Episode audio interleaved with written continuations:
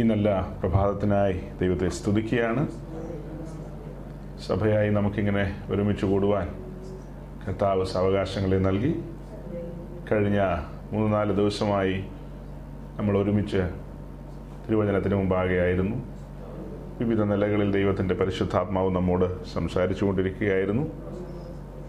ദൈവവചനത്തിലെ പല പ്രസക്തമായ ഭാഗങ്ങളും പരിശുദ്ധാത്മാവ് നമുക്ക് ബോധ്യം നൽകി. കഴിഞ്ഞ രാത്രിയിലും നമ്മൾ പ്രതീക്ഷിക്കാത്ത നിലയിലുള്ള പല സഹോദരങ്ങളും കടന്നു വന്നു. അവരുടെ ആഗ്രഹവും ഉത്സാഹവും ഒക്കെ കണ്ടപ്പോൾ വളരെ ലേറ്റായിട്ടാണ് നമ്മൾ നിർത്തിയത് ഇന്നലെ. താമസിച്ച തുടങ്ങാൻ കഴിഞ്ഞത്. എന്നാലും ദൈവവചനത്തിന് മുമ്പാകെ അവർ താല്പര്യപൂർവമായിരുന്നു. വരും ദിവസങ്ങളിലും നമ്മൾ ആ കാര്യങ്ങൾ തുടർന്ന് വചനത്തിൽ നിന്ന് പറഞ്ഞു പറഞ്ഞു വരുമ്പോൾ ഒത്തിരി കാര്യങ്ങൾ തുറന്നു വരികയാണ്. എന്നാൽ അത് എല്ലാം നമുക്കങ്ങ് പൂർണമായിട്ടും പറയാൻ പറ്റിയിട്ടില്ല. പിന്നെ കഴിഞ്ഞ ദിവസങ്ങളിലും ഒക്കെ പറഞ്ഞ കൂട്ടത്തിൽ ഞാൻ ആ മെസ്സേജുകൾ പിന്നീട് ശ്രദ്ധിക്കുന്നുണ്ട്. ഇങ്ങനെ എഡിറ്റ് ചെയ്ത് വാട്സപ്പിൽ നമുക്ക് തരുന്നുണ്ടല്ലോ. ആ മെസ്സേജുകൾ അങ്ങനെ ചെയ്യുമ്പോൾ വീണ്ടും കേൾക്കുമ്പോൾ ചില കാര്യങ്ങൾ ഇങ്ങനെ പറഞ്ഞു പോയ കൂട്ടത്തിൽ ഇങ്ങനെ പോകുമ്പോൾ പെട്ടെന്ന് പെട്ടെന്ന് ഇങ്ങനെ സ്കിപ്പായി പോകുന്നുണ്ട്. അത് ഈ തവണ അങ്ങനെ പല കാര്യങ്ങളും അങ്ങനെ പറഞ്ഞത് മുഴുവിപ്പിക്കാതെ അതങ്ങനെ അടുത്തതിലേക്ക് പോയിട്ടുണ്ട്.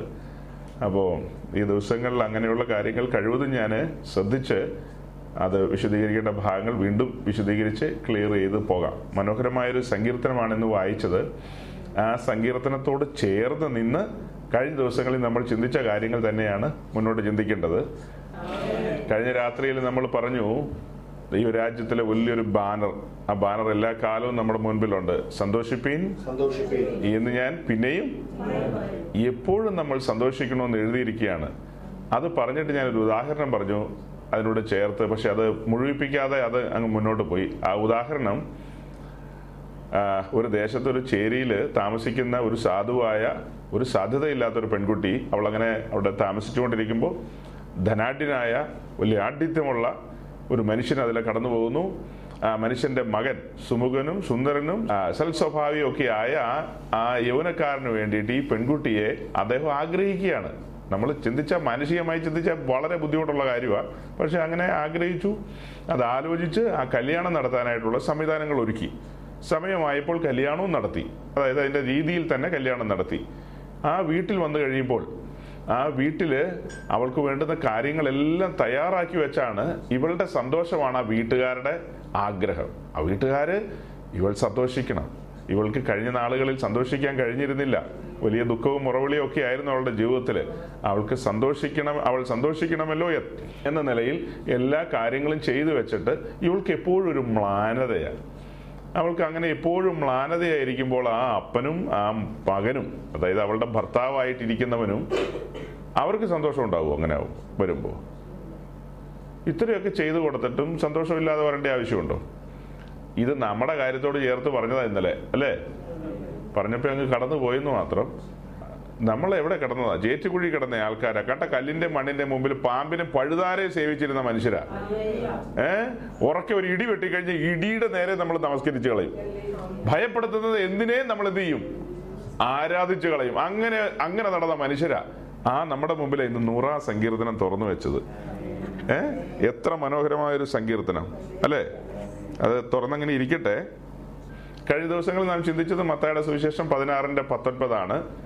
നീ പത്രോസ് ആകുന്നു ഈ പാറമേൽ ഞാൻ എന്റെ സഭയെ പണിയും. പാതാള ഗോപുരങ്ങൾ അതിനെ ജയിക്കുകയില്ല ഞാൻ എന്റെ സഭയെ പണിയും. അങ്ങനെ പറഞ്ഞിട്ടാണ് ആ മെസ്സേജുകൾ നമ്മൾ പറഞ്ഞു തുടങ്ങിയത്. അത് പറഞ്ഞ് ഇതിലേക്ക് തന്നെ വരാം. അപ്പോൾ കർത്താവിന്റെ സഭ എന്തെന്ന് പലർക്കും ഈ കാലങ്ങളിൽ തിരിച്ചറിയാൻ കഴിഞ്ഞിട്ടില്ല എന്നുള്ളൊരു സൂചനയാണ് നമ്മൾ ആ ദിവസങ്ങളിൽ പറഞ്ഞത്. ഞാൻ എന്റെ സഭയെ പണിയും. അതിന് അനേക കമൻസ് വന്നു. പലരും അവിടെ ഇവിടെ ഒക്കെ ഇരുന്ന് പറയുന്ന കാര്യങ്ങൾ സഭ എന്ന് പറയുന്നത് സഭ എന്ന് പറയുന്നത് എന്താ? കല്ലും മണ്ണുമാണോ അല്ല. സഭ എന്ന് പറയുന്നത് എന്താണെന്ന് നമ്മൾ അറിയണം. ശരിക്കും മനസ്സിലാക്കണം. അങ്ങനെ എന്താണെന്ന് മനസ്സിലാക്കിയെങ്കിൽ മാത്രമേ നമുക്ക് ഇന്ന് വായിച്ച സങ്കീർത്തനം മനസ്സിലാകുള്ളൂ നമ്മൾ വന്നിരിക്കുന്നത് ഇപ്പോൾ എവിടെയാ? സഭയിൽ.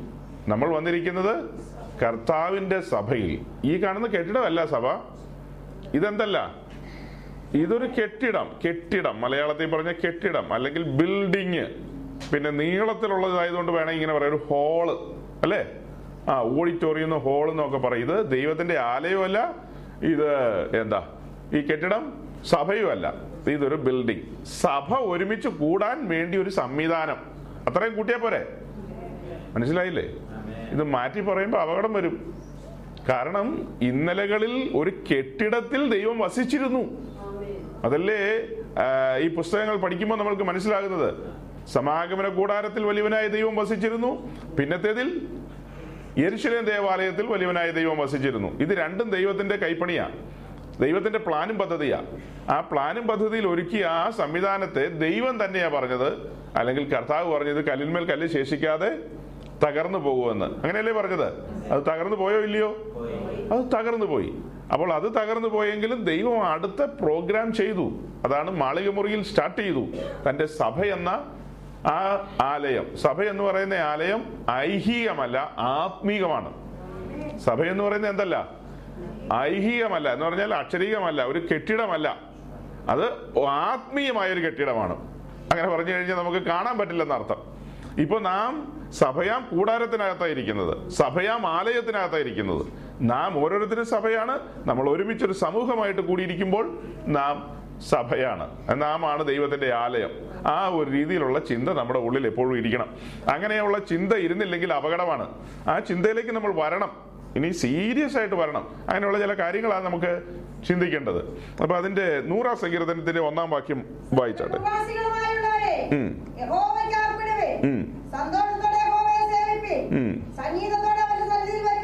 ഒന്നാമത്തെ വാക്യം പറയുന്നത് സകല ഭൂസീമാവാസികളുമായുള്ളവരെ യഹോവയ്ക്ക്. സകല ഭൂവാസികൾ എന്ത് ചെയ്യണം? അതെ ഭൂവാസികളിൽ എല്ലാവർക്കും ഇപ്പൊ ഈ സങ്കീർത്തനം വായിച്ച് ആർപ്പിടാൻ പറ്റുമോ ആർപ്പിടണം? ഇടിയിപ്പിക്കും ഒരു ദിവസം. ഇപ്പോ ഇങ്ങനെ നിൽക്കട്ടെ മറ്റൊരു ഭാഗത്ത് എഴുതിയിട്ടുണ്ട് സകല ജാതികളുമായുള്ളവരെ അവന്റെ മുൻപിൽ കൈ കൊട്ടുവീൻ ദൈവസന്നിധിയിൽ കടന്നു വന്ന് ആർപ്പിടുക സന്തോഷിക്കുക. അതിന് കാരണം എന്താ? നിക്ക് സകല ജാതികളുമായുള്ളവരെ അവന്റെ സന്നിധിയിൽ ആർപ്പിടുവിൻ. അങ്ങനെ ആർപ്പിടണമെങ്കിൽ മുഴു ലോകത്തിലുള്ള ആളുകളും ഇപ്പൊ ഈ സകല ജാതികളിൽ പെട്ട ആളുകളെ പറഞ്ഞു കഴിഞ്ഞാൽ ലോകത്തിലുള്ള എല്ലാവരും അതിൽ പെടും അല്ലേ? ഇപ്പൊ ലോകത്തിൽ എത്ര കൂട്ടം ആൾക്കാരുണ്ട്? ഇഷ്ടം പോലെ ഉണ്ടോ? മൊത്തത്തിൽ വേദവസ്വത്തിന്റെ ഭാഷയെ പറ. അല്ലാതെ ഇപ്പൊ വന്നു കഴിഞ്ഞാൽ ഞങ്ങളുടെ കർണാടകത്തിൽ വന്നു കഴിഞ്ഞാൽ അവിടെ ലിംഗായത്തുണ്ട് ബ്രാഹ്മണനുണ്ട് ഒക്കലിംഗയുണ്ട് ഒക്കലിംഗ നാല് സൈസ് ഉണ്ട്. അങ്ങനെ പല ലിംഗായത്തുകളുണ്ട്. ഏഹ് പിന്നെ അതുണ്ട് ഇതുണ്ട് താഴ്ന്നുണ്ട് കൂടിയതുണ്ട് പല ഇനങ്ങളാ. ആ കാര്യമല്ല ചോദിച്ചാൽ മൊത്തത്തിൽ വേദോത്സവത്തിന്റെ ഭാഷയിൽ ഇപ്പോൾ ലോകത്തിൽ മുഴു ലോകത്തിലും എടുത്തു കഴിഞ്ഞാൽ എത്ര കൂട്ടം ആൾക്കാരുണ്ട്? ആ അങ്ങനെ വേണേ പറയാം. പക്ഷെ ഒന്നുകൂടെ ആലോചിച്ച് നോക്കി രണ്ടു കൂട്ടം അല്ലല്ലോ ഉള്ളൂ. മൂന്ന് കൂട്ടമുണ്ട്. ഒന്ന് ഇസ്രായേൽ അതൊരു കൂട്ടമാ രണ്ട് ജാതികൾ അതൊരു കൂട്ടമാ ഈ രണ്ടിൽ നിന്നും പുറത്തേക്ക് വന്ന ഒരു കൂട്ടമുണ്ട്. ആ കൂട്ടം ഏതാ? അതാണ് ദൈവസഭ. അങ്ങനെയല്ലേ? രണ്ട് കൂട്ടം എന്ന് പറയാം ജനറൽ ആയിട്ട് ജാതികളും ദൈവസഭയെന്ന്. പക്ഷെ എന്നാലും ഇസ്രായേൽ ഇപ്പോഴും അവിടെ തൊട്ടടുത്തുണ്ട്. അല്ലേ ഇസ്രായേൽ അവിടെ ഉള്ളതുകൊണ്ട് നമുക്ക് അങ്ങനെ കൂട്ടാം. അവരൊരു തനിപ്പെട്ട ജാതിയാണ് ദൈവത്തിന്റെ ജനമാണ്. ദൈവത്തിന്റെ ജനമാണ് തനിപ്പെട്ട ജാതിയാണെങ്കിലും കാൽവറിക്ക് ശേഷം അവർക്ക് രക്ഷ വേണമെങ്കിൽ അവരെവിടെ വരണം? സഭയിൽ വരണം. യഹൂദന്മാർക്ക് ഇസ്രായേലിലെ പന്ത്രണ്ട് കുലത്തിനും നിത്യജീവൻ വേണമെങ്കിൽ പാപമോചനം വേണമെങ്കിൽ സ്വർഗരാജ്യത്തിൽ കടക്കണമെങ്കിൽ അവരെവിടെ വരണം? ദൈവസഭയിലല്ലാതെ വേറൊരു വഴിയില്ല. എന്നാൽ ക്രൂശിന് മുമ്പ് അവർക്ക് ഒരു വഴി ഉണ്ടായിരുന്നു. ആ വഴി ഏതാ? യരിശിലേൻ ദേവാലയത്തിന് മുൻപിൽ ഇരിക്കുന്ന യാഗപീഠത്തിൽ നടക്കുന്ന കർമാദി കാര്യങ്ങളിൽ അല്ലെങ്കിൽ യാഗങ്ങളിൽ അവർക്ക് പാപമോചനം അഥവാ പാപക്ഷമ ആ ഒരളവിൽ കിട്ടിയിരുന്നു. അങ്ങനെയല്ലേ പഴയ സമ്പ്രദായം? അങ്ങനെ കിട്ടിക്കൊണ്ടിരിക്കുമ്പോഴാണ് അത് സമ്പൂർണമായ ഒരു ഒരു പാപമോചനമല്ല. പാപങ്ങളെ കഴുകിക്കളയല്ല പാവങ്ങളുടെ പൊറുതി എന്നൊക്കെയാണ് എഴുതി വെച്ചിരിക്കുന്നത്. ഇപ്പോ ഈ വർഷം പാപപരിഹാര ദിവസം മഹാപാപപരിഹാര ദിവസം അവർക്ക് അവരുടെ പാവങ്ങളെ മോചിച്ച് അവരെ ഒരു ക്ലീൻ സ്ലേറ്റ് ആക്കി. എല്ലാം ഓക്കെ ആയി അടുത്ത ദിവസം നാളെ മുതൽ ഇന്നത് സംഭവിച്ചു കഴിഞ്ഞാൽ നാളെ മുതൽ അടുത്ത വർഷം മഹാപാപപരിഹാര ദിവസം വരെ അവന്റെ പാപം ഇങ്ങനെ കൂടിക്കൊണ്ടിരിക്കുക. അടുത്ത വർഷം മഹാപാപപരിഹാര ദിവസം എന്ത് ചെയ്യുന്നു? പാപപരിഹാരത്തിനുള്ള യാഗങ്ങൾ നടത്തുന്നു എല്ലാം ക്ലീൻ ക്ലീൻ ആയി പാവങ്ങളെ കുറിച്ചുള്ള ബോധ്യമൊക്കെ പോയി. വളരെ ക്ലീൻ ആയിട്ട് നിർമ്മലതയോടെയായി. പിറ്റേ ദിവസം രാവിലെയോ? പാപം അകത്തിരിക്കില്ലേ അത് സമ്പൂർണമായിട്ട് കഴുകുന്നില്ലല്ലോ. പാപങ്ങൾ എന്ത് ചെയ്യുന്നുള്ളൂ? ആ ഉണ്ടോ ആ വാക്കൊക്കെ ചാടി ചാടി പറയണം. പഴയ കാലഘട്ടത്തിൽ പാപത്തെ എന്ത് ചെയ്യുന്നുള്ളൂ? മറയ്ക്കുന്നേ ഉള്ളൂ. ഈ പറഞ്ഞ മഹാപാപപരിഹാര ദിവസത്തെ യാഗം കൊണ്ട് അതിനെ ഇങ്ങനെ മറയ്ക്കുകയാണ്. പോരാത്തതിന് ഇടയ്ക്ക് സംഭവിക്കുന്ന കാര്യത്തിന് ഇടയ്ക്ക് അകർത്തിയാകോ പാപയാകോ ഒക്കെ നടത്തി നടത്തി ഒക്കെ ഒരു അളവിലാകെ പോവുകയാണ് അവർ. അതേസമയം കാൽവറിക്ക് ശേഷമോ? കഴുകൽ പ്രാപിക്കുന്ന ആ ഒരു ഒരു നില അതിനുശേഷമാണ് വെളിപ്പെടുന്നത്. ഈ കാര്യങ്ങൾ തിരിച്ചറിയാതെ പലരും കർത്താവിന്റെ ക്രൂശുമരണത്തിന് ശേഷവും എരിശിലേൻ ദേവാലയത്തിൽ പോകുന്ന ആ ഒരു ഒരു കാര്യം കഴിഞ്ഞ ദിവസം ഒരാൾ അതിനെക്കുറിച്ച് പറഞ്ഞു. കർത്താവിന്റെ ശിഷ്യന്മാരൊക്കെ പ്രാർത്ഥിക്കാനും മറ്റു കാര്യത്തിനും എരിശിലേൻ ദേവാലയത്തിൽ പോയില്ലെന്ന്. കർത്താവിന്റെ ശിഷ്യന്മാർ അവിടുത്തെ ക്രൂശ് മരണത്തിന് ശേഷം എരിശിലേം ദേവാലയത്തിൽ യാഗം നടത്താൻ പോയി ഈ പുസ്തകത്തിൽ എവിടെയെങ്കിലും ഉണ്ടോ? ഒരിക്കലുമില്ല. അങ്ങനെ എഴുതിയിട്ടില്ല. അപ്പോൾ ഇന്ന് ഞാൻ പറഞ്ഞു വരുന്നത് ലോകത്തിൽ മൂന്ന് കൂട്ടം ആൾക്കാരുണ്ട് ഇസ്രായേലുണ്ട് ജാതികളുണ്ട് സഭയുണ്ട്. ഈ രണ്ട് കൂട്ടത്തിൽ നിന്ന് പുറത്തു വന്ന ഒരു കൂട്ടമാണ് സഭ. സഭയിൽ എങ്ങനെ സഭയിൽ കടന്നു വരാം എന്നുള്ളതൊക്കെ നമ്മൾ പറഞ്ഞുകൊണ്ടിരിക്കുകയാണ്. വരും ദിവസങ്ങളിലും പറയും. ഇപ്പോൾ ഇതിനകത്തിരിക്കുന്നവർക്ക് മനസ്സിലാക്കാൻ വേണ്ടി ഈ സങ്കീർത്തനത്തോടുള്ള ബന്ധത്തിലാണ് ഞാൻ പറയുന്നത്. കർത്താവിന്റെ സന്നിധിയിൽ ആർപ്പിടുക എന്ന് പറഞ്ഞാൽ മനസ്സിലാക്കേണ്ടത് നൂറ്റി മുപ്പത്തൊമ്പതാം സങ്കീർത്തനത്തിന്റെ പതിമൂന്നും പതിനാലും പതിനഞ്ചും വായിച്ചേ. നീയല്ലോ എന്റെ അന്തരംഗങ്ങളെ നിർമ്മിച്ചത്. എന്റെ അമ്മയുടെ ഉദരത്തിൽ നീ എന്നെ മെടഞ്ഞു. ആ. ഞാൻ നിനക്ക് സ്തോത്രം ചെയ്യുന്നു. ഉം, നിന്റെ പ്രവർത്തികൾ അത്ഭുതകരമാകുന്നു. ഉം. അതെന്റെ ഉള്ളം നല്ലവണ്ണം അറിയുന്നു. ഒരു നിമിഷം. നീയല്ലോ എന്റെ അന്തരംഗങ്ങളെ നിർമ്മിച്ചത്. എന്റെ അമ്മയുടെ ഉദരത്തിൽ നീ എന്നെ മെടഞ്ഞു. ഒരു നിമിഷം. ഭയങ്കരവും അതിശയകരവുമായി എന്നെ സൃഷ്ടിച്ചിരിക്കിയാൽ. ഇനി നൂറാം സങ്കീർത്തനം ഓർത്തേ. സകല ഭൂവാസികളുമായുള്ളവരെ യഹോവയുടെ സന്നിധിയിൽ അപ്പൊ സകല ഭൂവാസികളുടെ കാര്യം എഴുതിയിരിക്കുന്നത് സകല മനുഷ്യരെ സൃഷ്ടിച്ചത് എങ്ങനെയാന്നാ? ഭയങ്കരവും അതിശയകരവുമായാണ് ഈ ലോകത്തിലെ സകല മനുഷ്യരെ സൃഷ്ടിച്ചിരിക്കുന്നത്. പക്ഷെ ആരും ഇത് തിരിച്ചറിയുന്നില്ല. നമ്മൾ ആരെങ്കിലും ഈ ഭൂമിയിലേക്ക് തന്നെ വന്നതാണോ? ഈ കൈയും കാലും കണ്ണും മൂക്കും ഒക്കെ നമ്മൾ പിടിപ്പിച്ചു വെച്ചതാണോ? ഒരാളെ പോലെയാണോ വേറൊരാൾ ഇരിക്കുന്നത് നമ്മുടെ തമ്പ് ഇംപ്രഷൻ നോക്കിയേ ഓരോരുത്തരുടെ. ഒരുപോലെയുള്ളതുണ്ടാവുമോ ഒരുപോലെയുള്ള തമ്പ് ഇംപ്രഷൻ ഇല്ല ഒരിക്കലും ഇല്ല. അപ്പന്റെത് പോലെ മോന്റെ വരുമോ മോളുടെ പോലെ അമ്മയുടെ വരുമോ ഒരിക്കലും ഇല്ല. അങ്ങനെയെങ്കിൽ ഇതിന്റെ പിന്നിൽ ഒരു ഡിസൈനർ ഇല്ലേ? ഇതിന്റെ പിന്നിൽ ആരോ ഇല്ലേ? അതുകൊണ്ട് സകല ഭൂവാസികളുമേ തിരിച്ചറിയുക. ഭയങ്കരവും അതിശയകരവുമായി നിങ്ങളെ സൃഷ്ടിച്ചിരിക്കുന്നു. ആ അതുകൊണ്ട് നിങ്ങൾ എന്ത് ചെയ്യണം? അതുകൊണ്ട് നിങ്ങൾ ദൈവസന്നിധിയിൽ സ്തോത്രം ചെയ്യണം. സ്തോത്രം എന്ന് പറഞ്ഞാൽ ദൈവസന്നിധിയിൽ നന്ദി കരയറ്റണം. ദൈവസന്നിധിയിൽ കടന്നു വന്ന് ദൈവത്തെ എന്ത് ചെയ്യണം? സ്തുതിക്കണം. നന്ദി കരയറ്റണം. അത് അങ്ങനെ ചെയ്യണമെങ്കിൽ ആദ്യം തിരിച്ചറിവ് കിട്ടണ്ടേ. അപ്പനാരാന്ന് അറിയണ്ടേ? സിസ്റ്റാവ് ആരാന്ന് അറിയണ്ടേ? സകല ഭൂവാസികളും ഇത് തിരിച്ചറിയാതെ കാണുന്നവരെല്ലാം കയറി അപ്പാന്ന് വിളിക്കുകയാണ്. എന്ന് പറഞ്ഞാൽ സൃഷ്ടാവായ ദൈവത്തെ മറന്നു കളഞ്ഞിട്ട് സൃഷ്ടിയെ ഭജിച്ച് ആരാധിക്കുകയാണ് ഇന്ന്. ആരാധിക്കേണ്ടതും വണങ്ങേണ്ടതും ആരെ മാത്രമാണ് സൃഷ്ടാവായ ദൈവത്തെയാണ്. പ്രപഞ്ച സൃഷ്ടാവിനെയാണ് ആരാധിക്കേണ്ടത്. അതിനു പകരം സൃഷ്ടിയെ ആരാധിക്കാൻ പാടില്ല. ദൈവത്തിന്റെ സൃഷ്ടിയാ മനുഷ്യൻ. ആരാ? മനുഷ്യനെ കുറിച്ച് ബൈബിൾ പഠിപ്പിച്ചു കഴിഞ്ഞാൽ മനുഷ്യൻ എന്നുള്ള വാക്കിൽ തന്നെ മർത്യൻ എന്ന് പറഞ്ഞു കഴിഞ്ഞാൽ മരണമുള്ളവനല്ലേ? മരിക്കാത്ത ഏതെങ്കിലും പുള്ളികൾ കൂടെ ഉണ്ടോ? ഇവിടെ നമ്മുടെ മഹാരാഷ്ട്രയിൽ ഒരു വലിയ ദിവനായ മനുഷ്യനുണ്ടായിരുന്നു. പേര് ഷിർദി സായി.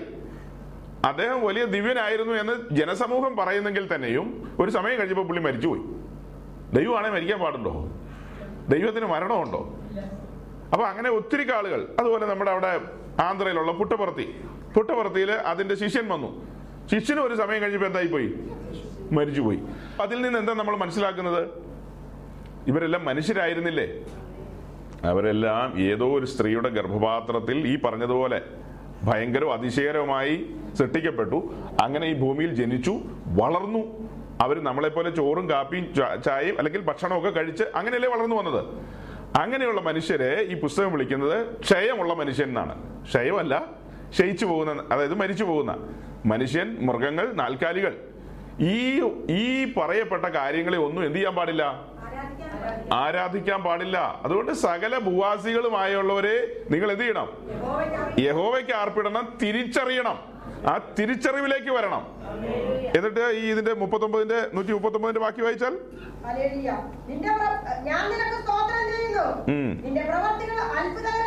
നിന്റെ ദൈവം നമ്മുടെ ജീവിതത്തിൽ ചെയ്തിട്ടുള്ളത് നമ്മുടെ ചുറ്റുപാടും ചെയ്തിട്ടുള്ള കാര്യങ്ങൾ എത്ര അത്ഭുതകരമാ. ആമേൻ. നിങ്ങളെല്ലാം പഴം തിന്നുന്നവരല്ലേ? അതായത് വാഴപ്പഴം ബനാന വാഴപ്പഴം. വാഴപ്പഴം തിന്നുന്നുണ്ട്. ആ പഴം വാഴയിലാണ് വാഴയുടെ തുമ്പിൽ ഒരു കൊല വന്നു. ആ കൊലയിലാണ് വാഴ ഇത് പഴം നിൽക്കുന്നത്. ആ വാഴ നിൽക്കുന്നത് എവിടെയാ? മണ്ണിൽ മണ്ണിൽ. പഴം തിന്നുമ്പോ മണ്ണിന്റെ ചൊവ്വ പഴത്തിൽ വരുന്നുണ്ടോ? ഇനി ആ പഴം അങ്ങനെ തന്നെ ആ വാഴയുടെ തുമ്പിൽ ഇങ്ങനെ കിടക്കുക എന്ന് വിചാരിച്ചോ? അതിന്റെ തൊണ്ടൊന്നും ഇല്ലാതെ. അതായത് പഴത്തൊലി ഇല്ലാതെ തൊലി ഇല്ലാതെ കവർ ചെയ്യാതെ ചുമ്മാ പഴം ഇങ്ങനെ ഇരിക്കുക. അതിങ്ങനെ പഴുത്തു വരുന്ന സമയത്ത് ഈച്ചയും സകലതും കയറി നമുക്ക് കഴിക്കാൻ പറ്റുമോ? അപ്പോ ഈ പഴത്തെ ഇതുപോലെ കവർ ചെയ്ത് നമുക്ക് വേണ്ടി കരുതി വെച്ച ഇങ്ങനെയൊന്നും ആരും ഓർക്കാറില്ല അല്ലേ? വേറെ എന്തെല്ലാം കാര്യം നമുക്ക് കിടക്കുന്ന ഇന്റർനാഷണൽ കാര്യങ്ങൾ അപ്പൊ ഈ പഴത്തിനൊരു ഇട്ട് എന്റെ മകൻ എന്റെ മകൾക്ക് കഴിക്കാനുള്ളതാണ്. സിട്ടാവ് സിട്ടിയുടെ സമയത്ത് തന്നെ ഇതെല്ലാം ഡിസൈൻ ചെയ്തു. എല്ലാം ഭംഗിയാക്കി. അതുപോലെ ഒരു സാധനം ആപ്പിൾ. എന്നാ ടേസ്റ്റാ നൂറ് രൂപ കൊടുക്കണ നാട്ടിൽ. ആ നൂറ് രൂപ കൊടുത്താലും വേണ്ടില്ല. ആ സാധനത്തിന് അത് മണ്ണിലുണ്ടാകുന്ന മണ്ണിന്റെ അല്പമെങ്കിലും ചുവയുണ്ടോ? ഒരു ഇറ്റ് ചുവയുണ്ടോ? നമ്മൾ ഓരോ കാര്യം ചെയ്തു നോക്കി അതിനെല്ലാം ഒരു ചുവയായിരിക്കും. അതേസമയം നമ്മുടെ കർത്താവ് നമുക്ക് വേണ്ടി എല്ലാം അഞ്ച് ദിവസം കൊണ്ട് എല്ലാം സൃഷ്ടിച്ചു വെച്ചു. എത്ര അതിശയകരമായി എത്ര അത്ഭുതകരമായി. നിന്റെ പ്രവർത്തികൾ അത്ഭുതകരം. നമുക്ക് വേണ്ടി നമ്മൾ പറയുന്നത് ഇപ്പൊ നമുക്ക് സൗഖ്യം വേണം കാറ് വേണം റോഡ് വേണം വീട് വേണം തോട് വേണം ഇതൊക്കെയാണ് നമ്മളിപ്പോ പറയുന്നത്. നമുക്ക് ആവശ്യമാണ് അത് ആവശ്യമല്ലാത്ത കാര്യമല്ല. അത് വളരെ എസെൻഷ്യലായ കാര്യങ്ങൾ തന്നെ. അതൊക്കെ നിൽക്കട്ടെ അത് തരും. ഭാരപ്പെടണ്ട. പക്ഷെ അതിനു മുമ്പ് ഇത് ഓർത്തൊരു സ്തോത്രം ഒന്ന് ചെയ്യാൻ. ഏ? എനിക്ക് രണ്ട് കാലുണ്ട്. എത്ര കാലുണ്ട്? ഒരു കാലുള്ളവരെ കണ്ടിട്ടുണ്ടോ? ഇല്ല. രണ്ടു കാലം ഇല്ലാത്തവരെ കണ്ടിട്ടുണ്ടോ? രണ്ട് കാലും രണ്ട് കൈയും ഇല്ലാത്തവരെ കണ്ടിട്ടുണ്ടോ അങ്ങനെയുള്ളവരുണ്ട് ഒരു ഉദ്ദേശിയുണ്ടോ ഓസ്ട്രേലിയയിൽ ഏ പുള്ളിക്ക് എന്തില്ല ഈ അര വരെ ഉള്ളൂ അല്ലേ അര വരെ ആ അതെ അര വരെ ഉള്ളൂ രണ്ട് കൈയുമില്ല അവരോട് പറയാണ് സന്തോഷിപ്പിൻ എപ്പോഴും സന്തോഷിപ്പിൻ എന്ന് പറഞ്ഞാൽ അവരെന്ത് പറയും ഏയ് രണ്ട് കാൽ തന്നാൽ ഞങ്ങൾ എന്ത് ചെയ്യാ അങ്ങനെ പറയോ അവരത് ഇല്ലെങ്കിൽ പോലും അവർക്ക് കർത്താവ് കൊടുത്തിട്ടുള്ള ബോധ്യങ്ങൾ ആ കാര്യങ്ങൾ. ഈ രണ്ട് കാലും ഇല്ല രണ്ട് കൈയും ഇല്ലാത്ത അവസ്ഥ എത്ര നാളത്തേക്കേ ഉള്ളൂ എഴുപത് ഏറിയാൽ എൺപത്. അത് കണ്ണിമിക്കുന്നതിനിൽ അതൊക്കെ എഴുപത് ഏറിയാൽ എൺപത് വരും. കണ്ണടച്ച് തുറക്കുന്ന സമയം വേണോ എഴുപത് ഏറിയാൽ എൺപതിന്? നമ്മൾ കണക്ക് പറഞ്ഞു കഴിഞ്ഞാൽ ദൈവത്തിന് ആയിരം വർഷം എന്ന് പറയുന്നത് എത്ര എത്ര നേരം എത്രയേ ഉള്ളൂ? ഒരു ദിവസമേ ഉള്ളൂ. അങ്ങനെ ഇത് കണക്ക് കൂട്ടി എടുത്തു കഴിഞ്ഞാൽ നമ്മൾ ഈ ഭൂമിയിൽ രണ്ട് രണ്ടര മണിക്കൂറാണ് ഈ എഴുപത് ഏറിയാൽ എൺപത് ജീവിക്കുന്നുള്ളൂ. രണ്ടോ രണ്ടരയോ മണിക്കൂർ ഈ രണ്ട് രണ്ടര മണിക്കൂർ എന്ന് പറയുന്നത് നമ്മുടെ ഒരുക്കത്തിന് വേണ്ടി മാത്രമുള്ളതാ. എങ്ങോട്ട്? നമ്മ ഈ ഭൂമിയിലേക്ക് അയച്ചിരിക്കുന്നു. അതായത് ഒരുങ്ങാൻ തയ്യാറാകാൻ. പുതിയ ഭൂമിയിലുള്ള വാസത്തിന് വേണ്ടി ഒന്ന് തയ്യാറാകാൻ നമ്മൾ ഈ ഭൂമിയിലേക്ക് അയച്ചു. ഈ ഭൂമിയിലേക്ക് അയച്ചിട്ട് വേഗം ഒരുങ്ങി റെഡി ആയിക്കോ. പുതിയ ഭൂമിയിൽ നമ്മൾ അത് എക്കാലത്തേക്കുള്ള വാസമാ. അത് യുഗകാലത്തേക്കുള്ള വാസമാ. അത് നിത്യതയാണ് അപ്പോ ഇവിടെ നമ്മളൊന്ന് ഒരുങ്ങാൻ വന്നപ്പോ ഒരു ഉദാഹരണം എന്റെ കാര്യം പറയാം. ഞാൻ ഒരു അല്പസമയത്തേക്ക് ഒരു മാസത്തേക്ക് വന്നതാണ് ഈ ഈ ബഹ്റിനിലേക്ക് അഥവാ വെസ്റ്റ് ഏഷ്യയിലേക്ക് ഞാൻ ഒരു മാസത്തേക്ക് വന്നിരിക്കുന്നു. ഇവിടെ വന്നപ്പോൾ എനിക്ക് ഇവിടെ വന്നിട്ട് എനിക്ക് ഇതിലും വലിയൊരു കാര്യത്തിന് പോകാനുണ്ടെന്ന് കൂട്ടിക്കോ. ഇവിടെ വന്നപ്പോൾ എനിക്ക് തോന്നുവാണ് തിരക്കേടില്ലല്ലോ. അങ്ങനെ ഞാൻ ഇതിലെ കറങ്ങി കറങ്ങി നടന്നിട്ട് വിസായൊക്കെ പോയി. എന്നിട്ട് ഞാൻ ഇതിൽ നിൽക്കുക ആരും അറിയാതെ. കള്ള വിസായിൽ നിൽക്കുക. അങ്ങനെ നിൽക്കുകയാണെങ്കിൽ അത് ശരിയാവോ? അപ്പൊ എനിക്ക് ചെല്ലേണ്ട കാര്യം ഞാൻ ചെയ്യേണ്ട കാര്യം ആ കാര്യം എനിക്ക് നഷ്ടപ്പെടില്ലേ? അതുപോലെ തന്നെ നമ്മൾ രണ്ട് രണ്ടര മണിക്കൂർ നേരത്തേക്ക് വന്ന പാർട്ടികളാണ്. രണ്ടര മണിക്കൂർ നേരം കൊണ്ട് ആക്രാന്തം എല്ലാം വാരി കൊട്ടയ്ക്കകത്ത് ഇടാൻ വേണ്ടിയിട്ട്. ചെറിയ കൊട്ടയൊന്നും അല്ല കൊണ്ടുവന്നിരിക്കുന്നത്. പ്രവർത്തിച്ചെല്ലാം വലിയ കൊട്ടയ്ക്കകത്തേക്ക് ഇടാൻ. ആകെ എത്ര മണിക്കൂറുള്ളൂ? നിങ്ങൾ നോക്കിക്കോ. കഴിഞ്ഞ വർഷം ഞാൻ വന്നപ്പോ കണ്ടതുപോലെയല്ല പലരുടെയും മുടിയൊക്കെ കൊഴിഞ്ഞു തുടങ്ങി. ഏ? ആ നരച്ചു തുടങ്ങിയോ? ഏ? ആ അങ്ങനെ ഓരോരുത്തരും നരച്ചു തുടങ്ങി. ഇനി വരാൻ കർത്താവ് അനുവദിച്ചു കഴിഞ്ഞാൽ പല്ല് എത്ര പേരുടെ ഇനി കൊഴിയാനിരിക്കുന്നു. ഏ നമ്മുടെ സിരി സഹോദരിയൊക്കെ പല്ലൊക്കെ പോയി പിന്നെ പല്ല് വെക്കുന്നു. ആനി സഹോദരി ജിമ്മ ജിമ്മൊക്കെ ഇനി അങ്ങ് വലുതാ പെട്ടെന്ന് ആകുമല്ല ഏ? ആ വല്യപ്പൻ ജിമ്മ് ആരാധനയ്ക്ക് വന്നോന്നൊക്കെ ഇവിടെ ചോദിക്കും. അപ്പൊ അന്നേരത്തേക്ക് ഞങ്ങൾ ഉദ്ദേശിമാരൊക്കെ പോകും ഞങ്ങൾ ടാറ്റ കുറഞ്ഞു പോകും. പുതിയ ആൾക്കാർ രംഗത്ത് വരും. അപ്പൊ ഇതൊക്കെ എത്ര നേരം കൊണ്ടേ ഉള്ളൂ? വളരെ കുറച്ച് കാലത്തേക്ക് ഈ കാര്യങ്ങളുള്ളൂ. കർത്താവ് നമുക്ക് വേണ്ടി ചെയ്ത കാര്യങ്ങളെ ഒന്ന് ഒന്ന് ഓർക്കാൻ വേണ്ടിയിട്ടാണ് ആ കാര്യം പറഞ്ഞത്. എന്നിട്ട് അതിന്റെ താഴേക്ക് വായിച്ചാൽ?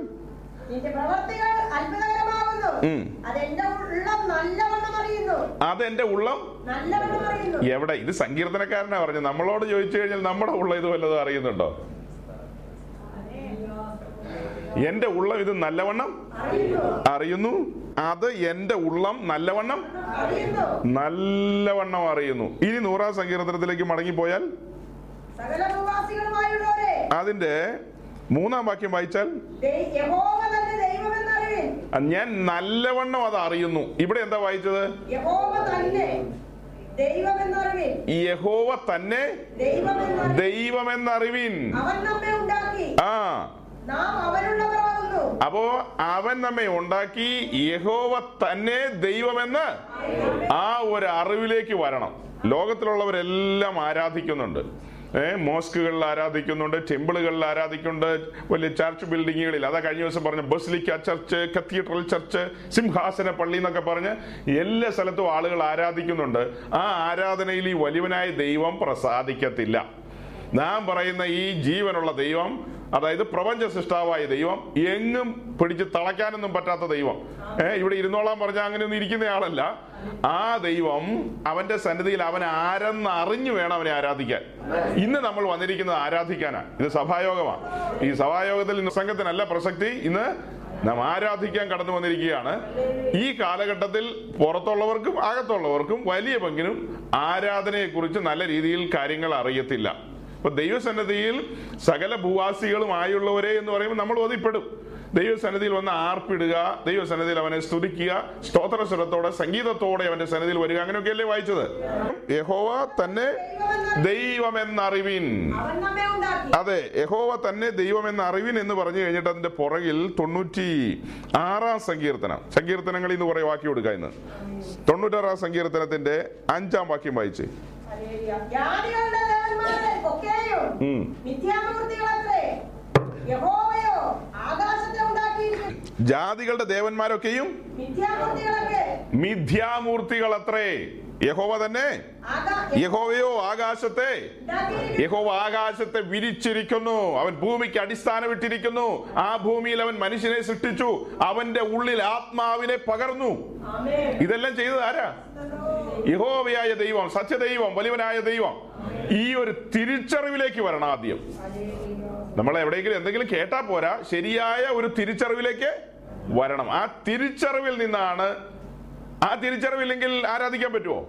സകല ഭൂവാസികളുമായുള്ളവരെ അവന്റെ സന്നിധിയിൽ വരുവാൻ പറഞ്ഞാൽ കൃത്യമായിട്ട് ദൈവസന്നിധിയിൽ സന്തോഷത്തോടെ ആരാധിക്കാൻ പറ്റുമോ?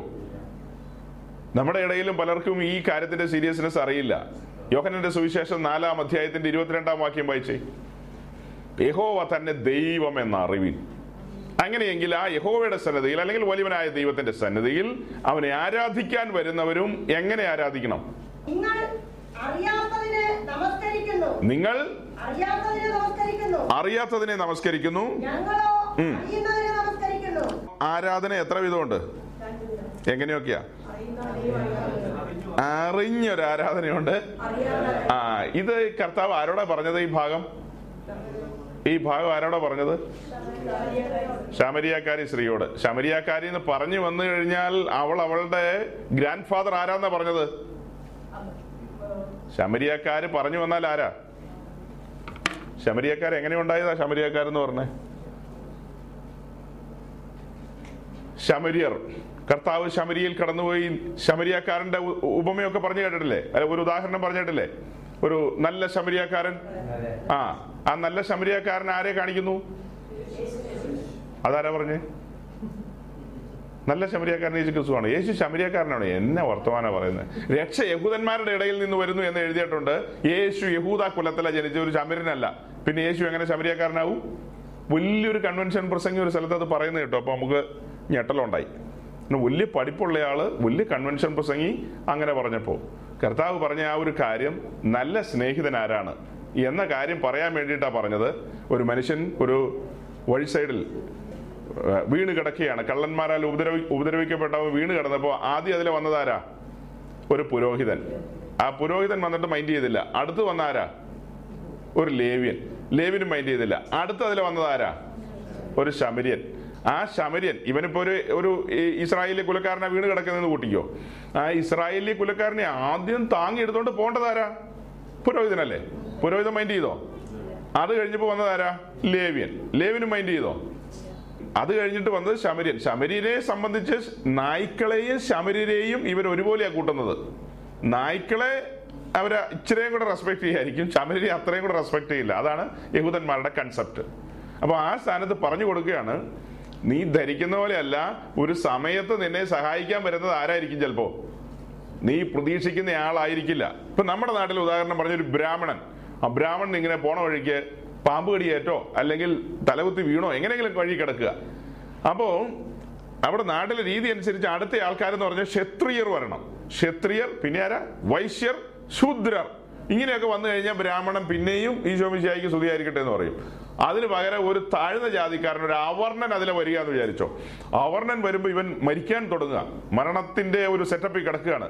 അപ്പോൾ സഹായിച്ചേക്കാന്ന് ഓർത്ത് അടുത്ത് ചെല്ലുമ്പോൾ ബ്രാഹ്മണൻ പറയാ അയ്യോ അശുദ്ധമാകും അടുത്ത് വരരുതെന്ന് പറഞ്ഞാൽ അതെങ്ങനെ ശരിയാകും ആ പറഞ്ഞതുപോലെയുള്ള കാര്യമാണ് ഇവിടെ. ഈ യഹൂദന്മാരുടെ ഉള്ളിലെ ഒരു സങ്കല്പമാണ് ശമരിനോടുള്ള ആ സങ്കല്പം. അപ്പൊ ഈ ശമരൻ എന്ന് പറയുന്നത് പറഞ്ഞു വന്നാൽ ഇസ്രായേൽ രാജ്യം രണ്ടായിട്ട് മാറി. രണ്ട് ഭാഗമായിട്ട്. ഒന്ന് തെക്കേദേശം ഒന്ന് വടക്കേദേശം വടക്കേദേശം വടക്കേ ദേശം പത്ത് ഗോത്രക്കാർ. ആ പത്ത് ഗോത്രക്കാർ കാലങ്ങൾക്ക് ശേഷം വടക്കേ രാജ്യം അഥവാ അതിനാണ് ഇസ്രായേൽ എന്നുള്ള പേര്. ഇതിന് യഹൂദ എന്നാ പറയുന്നത്. അപ്പോ ആ ഇസ്രായേൽ ദേശത്തെ അശൂർ എന്ന് പറയുന്ന ആ സാമ്രാജ്യം അവർ പിടിച്ചോണ്ട് പോയി. അവർ ബന്ധനസ്ഥരാക്കി. ആദ്യം പ്രവാസത്തിൽ പോയത് വടക്കേ ദേശക്കാര്. വടക്കേ ദേശക്കാരെ അശൂർ കൊണ്ടുപോയി. അശൂർ അവിടെ അവിടുന്ന് ഇവരെ എല്ലാം കൊണ്ടുപോയി അശൂറിലേക്കും അങ്ങനെയുള്ള ഭാഗങ്ങളിലേക്കും കൊണ്ടുപോയിട്ട് അവിടെയുള്ള ജാതികളെ എന്ത് ചെയ്തു? ഈ വടക്കേ ദേശത്ത് കൊണ്ടുവന്ന് കുടിവാർപ്പിച്ചു ഇവരെ അവിടെ നിന്ന് മാറ്റിയിട്ട് അവിടെ കൊണ്ടുവന്ന് ജാതികളെ കുടിവാർപ്പിച്ചു അങ്ങനെ ജാതികളെ അവിടെ കുടിവാർപ്പിച്ചു കഴിഞ്ഞപ്പോൾ അവിടെ സിംഹങ്ങളും ഒക്കെ കടന്നു വന്ന് ഈ ആൾക്കാരെ കൊല്ലുകയും വലിയ പ്രതിസന്ധി ഉണ്ടായി അപ്പൊ ഇവർക്ക് ആകെ പേടിയായി. പേടിയായി കഴിഞ്ഞപ്പോ നമ്മുടെ നാട്ടിലും അങ്ങനെയല്ലേ? പേടി കിട്ടിക്കഴിഞ്ഞാൽ ഒരു ഒരു പുഷ്പാഞ്ജലി ഒരു ബാഷ്പാഞ്ജലി ഒക്കെ നടത്തിയേക്കാന്ന് പറയും. അതുപോലെ ഇവരൊരു പുഷ്പാഞ്ജലി നടത്തുന്ന പരിപാടിക്ക് പോയി. ഇവരിങ്ങനെ പ്രാർത്ഥിക്കുക പരിപാടിയൊക്കെ ചെയ്തപ്പോൾ മനസ്സിലായി ഈ ആൾക്കാർ ഇവിടുന്ന് പറഞ്ഞു വിട്ടതുകൊണ്ടാണ് കുഴപ്പമുണ്ടായത്. അതുകൊണ്ട് ആ ആൾക്കാരെ കുറച്ച് ഇവിടെ തിരിച്ചു കൊണ്ടുവരാം. അങ്ങനെ ഇസ്രായേലുകാരെ അവിടെ തിരിച്ചു കൊണ്ടുവന്നു. ഇസ്രായേലിന്റെ ആരാധനയും ചമരീരുടെ ആരാധനയും കൂടെ സമന്വയിപ്പിച്ചുകൊണ്ടുള്ള ഒരു പ്രൈസ് ആൻഡ് വർഷിപ്പ് ആരംഭിച്ചു. അങ്ങനെ ആ പരിപാടി അങ്ങനെ മുന്നോട്ട് പോയി. ഈ രണ്ട് കൂട്ടരും കൂടെ ആരാധന മാത്രമല്ല കല്യാണവും നടന്നു പിന്നെ. അങ്ങനെ ഉണ്ടായ പിള്ളേരാണ് ആര്? ശാമിര്യര് അപ്പൻ ഒന്നുമല്ല ഇസ്രായേൽ അല്ലെ അമ്മ ഇസ്രായേൽ ഏ? മറുസയുടെ ആരാ? അശൂരുകാര് അശൂരുകാര് ആ അശൂരിൽ നിന്ന് കൊണ്ടുവന്ന ജാതികൾ. അങ്ങനെ ഉണ്ടായ സങ്കര ഇനം ജനമാണ്. അതുകൊണ്ടാണ് യഹൂദന്മാർക്ക് അവരോട് പറഞ്ഞു വന്ന നീ ഒന്നും ശരിയല്ല. ഏർ ഞങ്ങൾ അബ്രഹാമിന്റെ മക്കളാന്ന് അവർ പറയുന്നത് കേട്ടിട്ടില്ലേ? കേട്ടിട്ടുണ്ടോ അവർ പറയുന്നേ? അവർ ആ തലയെടുപ്പ് കണ്ടില്ലേ? നിങ്ങളുടെ ഒന്നും ഞങ്ങൾക്ക് ഗ്യാരണ്ടി ഇല്ല. ആരാ അപ്പന്ന് നീ അശൂരി എന്ന് പറഞ്ഞതാ എന്നുള്ള ആ ഒരു കൺസെപ്റ്റ് ഇപ്പൊ യേശു പറയാണ് അശൂരാണേലും കൊള്ളാം. വീട് കിടക്കുമ്പോ സഹായിയായിട്ട് വന്ന ആരാ? അവന. അതുകൊണ്ട് സ്നേഹിക്കുക എന്നുള്ള കാര്യം പഠിപ്പിക്കാൻ അതൊക്കെ പറഞ്ഞത്. ആശയം മനസ്സിലായോ? ആ വർഗത്തിൽപ്പെട്ടവളാ ഇവൾ. എന്നാലും അവരുടെ ഉള്ളിൽ ഒരു ബോധ്യമുണ്ട്. ആ പാരഗ്രാഫിലുണ്ട് അവൾ പറയുന്നുണ്ട് ഞങ്ങളുടെ പിതാവ് ആരാ? യാക്കോബ് യാക്കോബ്. യാക്കോബ് കുഴിച്ച കിണറിനെ കുറിച്ചൊക്കെ പറയുന്നില്ലേ? ആ അങ്ങനെ പറഞ്ഞു വരുമ്പോൾ യേശു ആരാധനയുടെ കാര്യം പറയാണ് താഴേക്ക്. ആരാധനയുടെ കാര്യം പറഞ്ഞപ്പോൾ അവൾ പറയാണ് ദൈവത്തെ ആരാധിക്കുന്നത് ഗ്രാസീം മലയിലാന്ന്. അങ്ങനെയല്ലേ പറഞ്ഞേ? അവിടെയാണ് ആരാധിക്കുന്നത് ആ. വായിക്കേ. നമസ്കരിക്കേണ്ടുന്ന സ്ഥലം യെരുശലേമിലാകുന്നു എന്ന് നിങ്ങൾ പറയുന്നു എന്ന് പറഞ്ഞു. യേശു അവളോട് പറഞ്ഞത്. സ്ത്രീയെ എന്റെ വാക്ക് വിശ്വസിക്കുക. ഞങ്ങൾ പിതാവിനെ നമസ്കരിക്കുന്നത് ഈ നിങ്ങൾ നിങ്ങൾ നിങ്ങൾ നിങ്ങൾ പിതാവിനെ നമസ്കരിക്കുന്നത്? ഈ മലയിലും അല്ല. യെരുശലേമിലും അല്ല എന്നുള്ള നാഴിക വരുന്നു. അതായത് ഈ ശമരീരും പടക്കം ഉണ്ടായിരുന്ന ആൾക്കാരും പറയുന്നത് ഗ്രാസിയും മലയിൽ അവിടെയാണ് ദൈവത്തെ ആരാധിക്കേണ്ടതെന്ന്. അതേസമയം തെക്കേ ദേശക്കാര് യഹൂദന്മാരെന്ത് പറയും? ദൈവത്തെ ആരാധിക്കേണ്ടത് എവിടെയാ? എരുശലേമിലുള്ള മലയിൽ. അവിടെയാണല്ലോ ആരാധന. അതല്ലേ അവർ പറയുന്നത്. അപ്പൊ കർത്താവ് പറയുന്നത് എന്താ? ആ വായിച്ചേ. എന്റെ വാക്ക് വിശ്വസിക്കുക. ആ. നിങ്ങൾ പിതാവിനെ നമസ്കരിക്കുന്നത് ഈ മലയിലും അല്ല യെരുശലേമിലും അല്ല എന്നുള്ള നാഴിക വരുന്നു. എന്നുള്ള നാഴിക വരുന്നു. വരുന്നു. ആ നാഴിക എന്ന് വന്നു? മാളിക മുറിയിൽ ആ നാഴിക വെളിപ്പെട്ടില്ലേ? ക്രൂശ് അല്ലെങ്കിൽ ക്രൂശിന് ശേഷം ഇങ്ങനെയും പറയാം. മാളിക മുറിയിൽ ആരാധന. താഴേക്ക് പറയുമ്പോൾ പിതാവിനെ എങ്ങനെ ആരാധിക്കണമെന്ന് അതുകൂടെ അങ്ങ് വായിച്ചോ. സത്യനമസ്കാരികൾ. ആ. രക്ഷ യഹൂദന്മാരുടെ ഇടയിൽ നിന്നല്ലോ വരുന്നത്. സത്യ നമസ്കാരികൾ പിതാവിനെ ആത്മാ ആത്മാവിലും സത്യത്തിലും നമസ്കരിക്കുന്ന നാഴിക വരുന്നു. നാഴിക വരുന്നു. ഇപ്പോൾ ഇപ്പോൾ വന്നുമിരിക്കുന്നു തന്നെ നമസ്കരിക്കുന്നവർ. തന്നെ ആരാധിക്കുന്നവർ ഇങ്ങനെയുള്ളവർ ആയിരിക്കണമെന്ന് പിതാവിച്ഛിക്കുന്നു നിൽക്കട്ടെ. തന്നെ ആരാധിക്കുന്നവർ അല്ലെങ്കിൽ നമസ്കരിക്കുക എന്നുള്ളത് വർഷിപ്പ് എന്നാണ്. പറഞ്ഞു വരുമ്പോ എങ്ങനെയാ? ആരാധിക്കുക എന്ന്. തന്നെ ആരാധിക്കുന്നവർ എങ്ങനെയുള്ളവരായിരിക്കണം? ആത്മാവിലും സത്യത്തിലും ആയിരിക്കണം. സത്യം എന്ന് പറഞ്ഞാൽ സുവിശേഷം. സുവിശേഷം എന്ന അടിസ്ഥാനത്തിൽ നിന്നുകൊണ്ട് ആത്മാവായ ദൈവത്തെ നാം എങ്ങനെ ആരാധിക്കണം? ആത്മാവിൽ ആരാധിക്കണം. ശബരിയാക്കാരി പറയുന്നു ഗരാസീം മലയിലാണെന്ന്. യഹൂദന്മാരോട് ചോദിച്ചാൽ അവർ പറയും ഞങ്ങളുടെ ഈ മലയിൽ എരുശിലേമിലെ മലയിലാണെന്ന്. എന്നാൽ ഇത് രണ്ടും റദ്ദ് ചെയ്തുകൊണ്ട് ഇതൊന്നും അല്ല ആരാധന എന്നുള്ള നിലയിൽ ആരാധന കർത്താവ് സ്ഥാപിച്ചു. അതായത് സത്യാരാധന സ്ഥാപിച്ചു മാളിക മുറിയിൽ. തന്റെ അപ്പോസലന്മാർ കൂടിയിരുന്ന നൂറ്റി ഇരുപത് പേരുടെ മേൽ പരിശുദ്ധാത്മാവ് കടന്നു വന്നുകൊണ്ട് അവരെ അപ്പോ ആരാധനയുടെ കാര്യങ്ങൾ ഇനി ചിന്തിക്കണം അല്പം. ആ ആ കാര്യങ്ങളെല്ലാം മനസ്സിലാകണം. സകല ഭൂവാസികളുമേ യഹോവയ്ക്ക് ആർപ്പിടുവിൻ. ആർപ്പിടാൻ വരുമ്പോൾ അത് അങ്ങനെ എഴുതിയിരിക്കുന്നെങ്കിലും ഈ കാര്യങ്ങൾ ഓർഡറിൽ മനസ്സിലാക്കണം. ഈ കാര്യങ്ങൾ അത് വന്നു കഴിഞ്ഞിട്ടുള്ള കാര്യമാണ് വന്നു കഴിയുമ്പോൾ നമ്മളെല്ലാം അങ്ങനെ ആ ജാതികളിൽ നിന്ന് വന്നവരാണല്ലോ. വന്ന് നമ്മൾ ഓർക്കണം ദൈവത്തെ ആരാധിക്കുന്നത് അറിഞ്ഞ് ആരാധിക്കണം. കാര്യങ്ങൾ അറിയണം. ആരാധനയുടെ രീതികൾ കാര്യങ്ങൾ മനസ്സിലാക്കണം എന്നാൽ നമ്മുടെ ചുറ്റുപാടുമുള്ള ആളുകൾ ഈ സത്യം മനസ്സിലാക്കിയിട്ടില്ല. മനസ്സിലാക്കിയിട്ടുണ്ടോ? മനസ്സിലാക്കാതെയാണ് ക്രിസ്തീയ ലോകത്ത് തന്നെ പ്രബലമായ ഗ്രൂപ്പുകൾ ഈ ഞായറാഴ്ച ദിവസം ഇവിടെയൊക്കെയാണ് വെള്ളിയാഴ്ച ദിവസം അവർ കുർബാന അർപ്പിക്കുക എന്ന് പറയും. അത് അതാണോ ആരാധന? കുർബാന അർപ്പിക്കുന്നതാണോ ആരാധന? നൂറ്റി പന്ത്രണ്ട് കോടി ഒരു സൈഡിൽ പിന്നെ ഒരു അമ്പതോ അറുപത് കോടി വേറൊരു സൈഡിൽ ഈ ആളുകൾക്കൊന്നും ഈ വാക്യം തിരിഞ്ഞിട്ടില്ല. നമുക്കിന്ന് പകലത്ത് തിരിഞ്ഞു തോർത്ത് ദൈവസന്നിധിയിൽ സന്തോഷിക്കണ്ടേ? കാരണം അവർക്ക് മനസ്സിലായിട്ടുണ്ടോ? മനസ്സിലായിട്ടില്ല. സത്യാരാധന എങ്ങനെയാണെന്നാ വായിച്ചത്? ആത്മാവിലും സത്യത്തിലും. ആത്മാവിലും സത്യത്തിലുമാണ് ആരാധിക്കുന്നത്. അതിന് പൗലോസ് രണ്ട് വാക്യം പറഞ്ഞു. അതായത് റോമാലേഖനം ഒന്നിന്റെ പത്തിൽ. റോമാലേഖനം ഒന്നിന്റെ പത്ത് ആദ്യം വായിക്കുക പിന്നെ ഫിലിപ്പ് ലേഖനം മൂന്നിന്റെ മൂന്ന് വായിക്കുക. റോമർ ഒന്ന് പത്ത്. ആരാധനയുടെ ഇടം. ആ ഇടം പണ്ട് സമാഗമന കൂടാരത്തിലായിരുന്നു. അത് കഴിഞ്ഞ് എരിശിലേം ദേവാലയത്തിലേക്ക് മാറി ആരാധന. അത് കഴിഞ്ഞ് എരിശിലേം ദേവാലയം കഴിഞ്ഞ് മൂന്നാമത് സഭ. സഭ എന്ന ആ വിഷയം വന്നപ്പോൾ അവിടേക്ക് മാറി. എന്നിട്ട് വായിച്ചാ ഞാൻ എന്റെ അപ്പൊ പുതിയ നിയമ സഭയുടെ ആരാധന എവിടെയാ? ആത്മാവിൽ ആരാധിക്കുക. ആരാധിക്കുന്നത് ഇടം മാറി. നേരത്തെ എരിശുലൻ ദേവാലയത്തിലും സമാഗമന കൂടാരത്തിലൊക്കെ ആയിരുന്നു. ഇപ്പോൾ അത് മാറി. ഇപ്പോൾ ആലയം ആരാ? നാമാണ് ആലയം. നമ്മെ ഓരോരുത്തരെയും തന്റെ ആലയമാക്കി മാറ്റിയിരിക്കുകയാണ്. ഈ ആലയത്തിലെ പുരോഹിതൻ നാമാണ്. അപ്പോൾ ഇനി അടുത്ത കാര്യങ്ങൾ അതിനെക്കുറിച്ച് പറയണം. അത് കഴിഞ്ഞിട്ട് ഫിലിപ്പിയ ലേഖനം മൂന്നിന്റെ മൂന്നും കൂടെ വായിച്ചേ. ദൈവത്തിന്റെ ആത്മാവ് കൊണ്ട് ആരാധിക്കുകയും ആ ആ റോമാലേഖനത്തിൽ വായിച്ചത് ഞാൻ എന്റെ ആത്മാവിൽ ആരാധിക്കുന്ന ദൈവം ഇവിടെ വായിച്ചപ്പോൾ? ഇവിടെ വായിച്ചപ്പോ നാമല്ലോ പരിച്ഛേദനക്കാർ. ഇതിനേക്കാൾ ആ. ദൈവത്തിന്റെ ആത്മാവ് കൊണ്ടാണ് ആരാധന. അപ്പോ എന്റെ ആത്മാവിൽ എന്റെ മനുഷ്യാത്മാവിൽ ദൈവത്തിന്റെ ആത്മാവിന്റെ സാന്നിധ്യത്തിൽ ഞാൻ ആത്മാവായ ദൈവത്തെ എന്ത് ചെയ്യാണ്?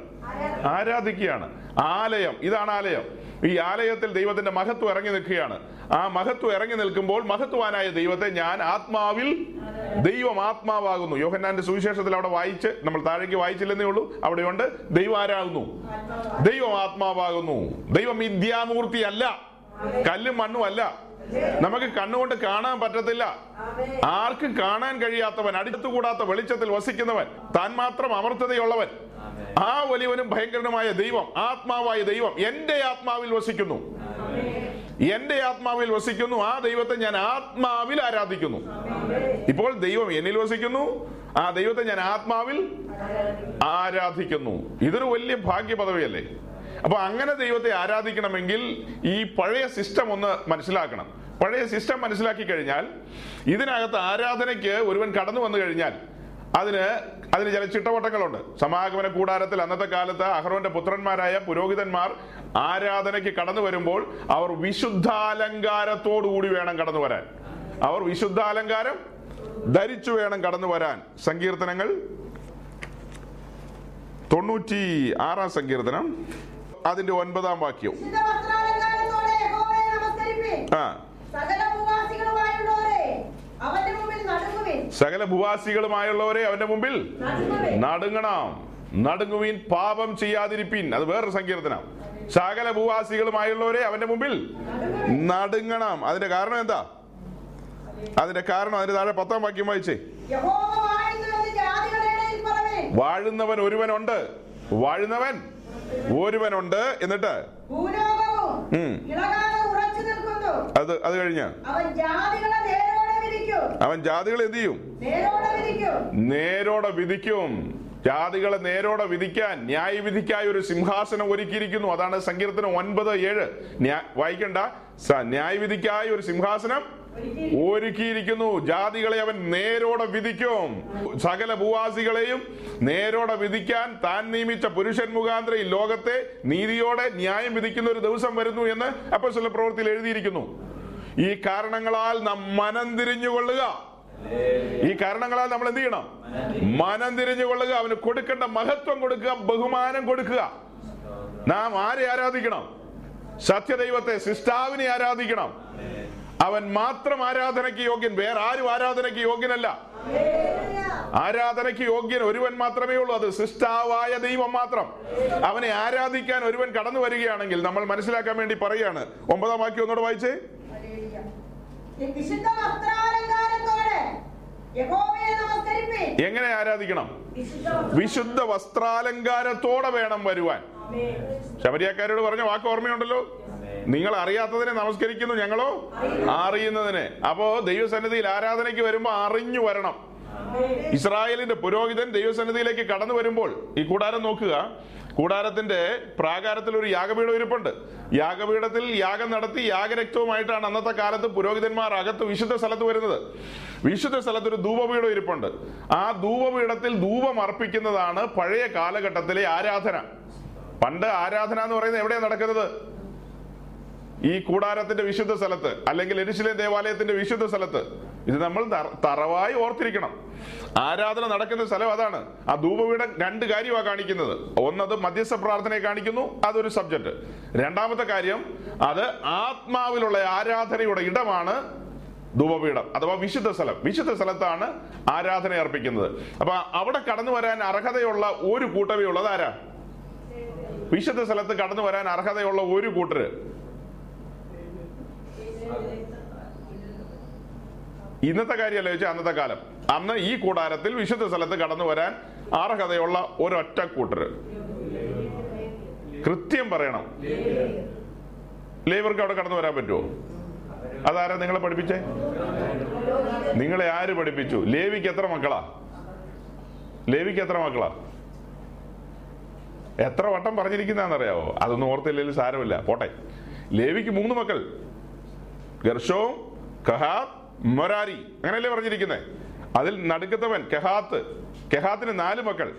നാലിൽ മൂത്തവൻ അമ്രാം. അമ്രാമിന്റെ മൂത്തത് മിരിയാം. മിരിയാമിന് താഴെയുള്ളത് അഹ്റോൻ. അഹ്റോന് താഴെയുള്ളത്? അത് പിന്നെ കാണാതെ അറിയാം. അഹ്റോന് താഴെയുള്ളത് മോശ. അഹ്റോനെയാണ് എന്തിനു വേണ്ടി തിരഞ്ഞെടുത്തത്? പൗരോഹിത്യത്തിന്. നമ്മളൊക്കെ എത്രയോ ധൂപക്കുറ്റിയുടെ ചോട്ടിൽ നിന്ന് വന്നതാ. ഇതൊക്കെ ഓർത്തിരിക്കണ്ടേ? അഹറോനെയാണ് എന്തിനു വേണ്ടി തിരഞ്ഞെടുത്തത്? ആ ലേവിനെ എല്ലാം പുരോഹിതന്മാരായി തിരഞ്ഞെടുത്തോ? ജനറൽ ആയിട്ട് അവരെ വിളിക്കും ലേവിയ പുരോഹിതന്മാരെന്ന്. അപ്പോൾ ഈ മരാരിയുടെ മക്കളും ഗർഷോമിന്റെ മക്കളും കെഹാത്തിന്റെ ബാക്കി മക്കളുണ്ടല്ലോ. അമ്രാമിന്റെ താഴെയുള്ള മൂന്ന് പേരുണ്ടല്ലോ. അവരുടെ മക്കളിൽ എത്ര എണ്ണ ഒത്തിരി കാണും. ഇവരെ ഇവരെ എല്ലാം പൊതുവിൽ വിളിക്കും ലേവ്യ പുരോഹിതന്മാരെന്ന്.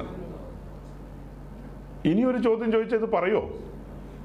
വേറെ ചർച്ചുകളിൽ നിന്നൊക്കെ ഒത്തിരി ആൾക്കാർ വരുന്നുണ്ട്. ഞാൻ ഇന്നലെ അങ്ങ് ചോദിച്ചു രണ്ട് മൂന്ന് ചോദ്യങ്ങൾ ഇനി ഞാൻ അങ്ങനെ അധികം ചോദിക്കില്ല. എന്റെ മാനം പോവും.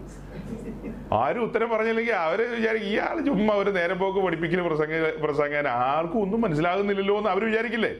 അതുകൊണ്ട് ഞാനും ചോദ്യമൊക്കെ ഇനി നിർത്തുക അത് ആരോഗ്യത്തിന് നല്ലത്. അപ്പൊ ഇത് രണ്ടും രണ്ടായിട്ട് മനസ്സിലാക്കണം. അത് നമ്മളിലേക്ക് ഒരു സെക്കൻഡ് കൊണ്ട് ഇപ്പൊ കയറി വരും. അതുകൊണ്ട് ഏത് പാതിരാത്രയ്ക്ക് നമ്മൾ അത് ഓർത്തിരിക്കണം. ഒന്ന് അഹ്റോന്റെ പുത്രന്മാരെ അഹ്റോന്യ പുരോഹിതന്മാരെന്ന് വിളിക്കും. അഹ്റോന്റെ പുത്രന്മാരായ പുരോഹിതന്മാർ. ബാക്കിയുള്ളവരെ ജനറൽ ആയിട്ട് എന്ത് പറയും? ലേവ്യ പുരോഹിതന്മാരെന്ന്. പുറമേ നിന്ന് ആരെങ്കിലും ചോദിച്ചാൽ നമുക്ക് ചുമ്മാ അങ്ങ് പറയാം ലേവ്യ പുരോഹിതന്മാരെന്ന്. ഇപ്പൊ നമ്മൾ തിരിച്ചു തിരിച്ചല്ലേ പറയുന്നത്? ഈ രണ്ട് കൂട്ടരുടെയും ഡ്യൂട്ടി വ്യത്യാസമുണ്ട്. അത് നിങ്ങൾക്ക് മനസ്സിലാക്കാൻ ഒരു വാക്യം വായിക്കാം. സംഖ്യാപുസ്തകം. സംഖ്യാപുസ്തകം പതിനെട്ടാം അധ്യായത്തിന്റെ മൂന്നാം വാക്യം അവർ നിനക്കും ഉം. കൂടാരത്തിനൊക്കെയും ആവശ്യമുള്ള കാര്യം നോക്കണം അതായത് അഹ്റോനും പുത്രന്മാരുടെ കാര്യം ഒന്നാം വാക്യം മുതൽ വായിക്കുമ്പോൾ അത് അങ്ങനെയാണ് എന്നിട്ട്?